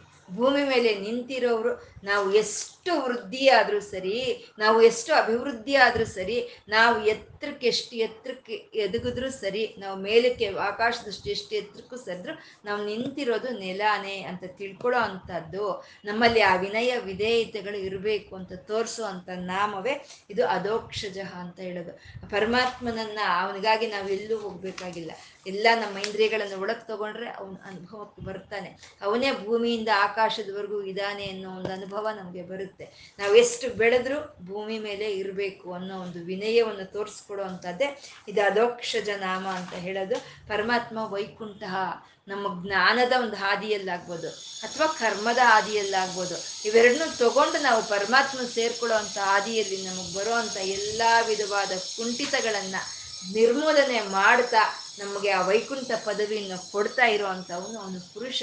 ಅವನು ಎಲ್ಲ ಪುರಗಳಲ್ಲಿ ಅವನು ಪೂರ್ಣವಾದ ಚೈತನ್ಯವನ್ನು ತುಂಬುತ್ತಾ ಈ ಪುರಗಳಿಗೆ ಮೊದಲೇ ಆದಿಯಲ್ಲೇ ಇದ್ದಂಥವನು ಈ ಪುರಗಳಲ್ಲಿ ಇರುವಂಥ ಪಾಪಗಳನ್ನು ನಾಶ ಮಾಡ್ತಾ ಅವನು ಪ್ರಾಣ ರೂಪದಲ್ಲಿ ಎಲ್ಲ ಕಡೆ ವ್ಯಾಪಿಸ್ಕೊಂಡು ಪ್ರಾಣವನ್ನು ಕೊಡ್ತಾ ಇದ್ದಾನೆ. ಈ ಜೀವಕೋಟಿಗೆ, ಈ ಪ್ರಕೃತಿಗೆ ಪ್ರಾಣವನ್ನು ಕೊಡ್ತಾ ಇದ್ದಾನೆ. ಅವನೇ ಪ್ರಣವ ಸ್ವರೂಪನು, ಓಂಕಾರ ಸ್ವರೂಪನು. ನಮ್ಮನ್ನ ಈ ಸಂಸಾರ ಸಾಗರದಿಂದ ದಾಟಿಸ್ಬೇಕು ಅಂತಂದ್ರೆ ಆ ಓಂಕಾರದ ಒಂದು ನಾದದ ರೂಪದಲ್ಲಿ ನಮ್ಮ ಹತ್ರಕ್ಕೆ ಬರುವಂತ ಅವನು ಅವನು ಪೃತುಹು ಅಂತ ಪರಮ ಪ್ರಖ್ಯಾತಿ ಹೊಂದಿರೋ ಅಂತ ಅವನು ಪೃತುಹು ಅಂತ ಹೇಳ್ತಾ, ಹಿರಣ್ಯ ಗರ್ಭ, ಪರಿಪಕ್ವವಾದ ಜ್ಞಾನ, ಪರಿಪಕ್ವವಾದ ಭಕ್ತಿ, ಪರಿಪಕ್ವವಾದ ಒಂದು ಸಾಧನೆ ಎಲ್ಲಿರುತ್ತೋ ಅದರೊಳಗೆ ನಾರಾಯಣನ ಇರ್ತಾನೆ ಅಂತ ತೋರಿಸುವಂಥ ನಾಮ ಹಿರಣ್ಯ ಗರ್ಭ. ಶತ್ರುಘ್ನ, ಯಾವುದೇ ಶತ್ರುಗಳು ಬಂದ್ರೂ ಅವ್ರನ್ನ ನಾಶ ಮಾಡೋ ಅಂಥ ಶತ್ರುಘ್ನ ಅವನೇ ವ್ಯಾಪ್ತ ಎಲ್ಲ ಕಡೆ ವ್ಯಾಪಿಸ್ಕೊಂಡಿದ್ದಾನೆ. ನಮ್ಮನ್ಗೆ ಯಾರೋ ಶತ್ರುಗಳು ಬಂದಿದ್ದಾರೆ ನಮ್ಮನ್ನು ಕಾಪಾಡೋದಕ್ಕೋಸ್ಕರ ಪರಮಾತ್ಮ ಎಲ್ಲಿದ್ದಾನೆ ಅಂತ ನಾವು ಹುಡ್ಕೋ ಕೆಲಸ ಇಲ್ಲ. ಅವನೆಲ್ಲ ಕಡೆ ವ್ಯಾಪಿಸ್ಕೊಂಡಿದ್ದಾನೆ. ಯಾವ ರೀತಿ ವ್ಯಾಪಿಸ್ಕೊಂಡಿದೆ ಅಂದರೆ ವಾಯುವಿನ ಹಾಗೆ. ಆ ವಾಯು ವ್ಯಾಪಿಸ್ಕೊಳ್ಳೋದಕ್ಕೆ ಅದನ್ನ ತಡೆಯೋಂಥ ಶಕ್ತಿ ಯಾರಿಗೂ ಇಲ್ಲ.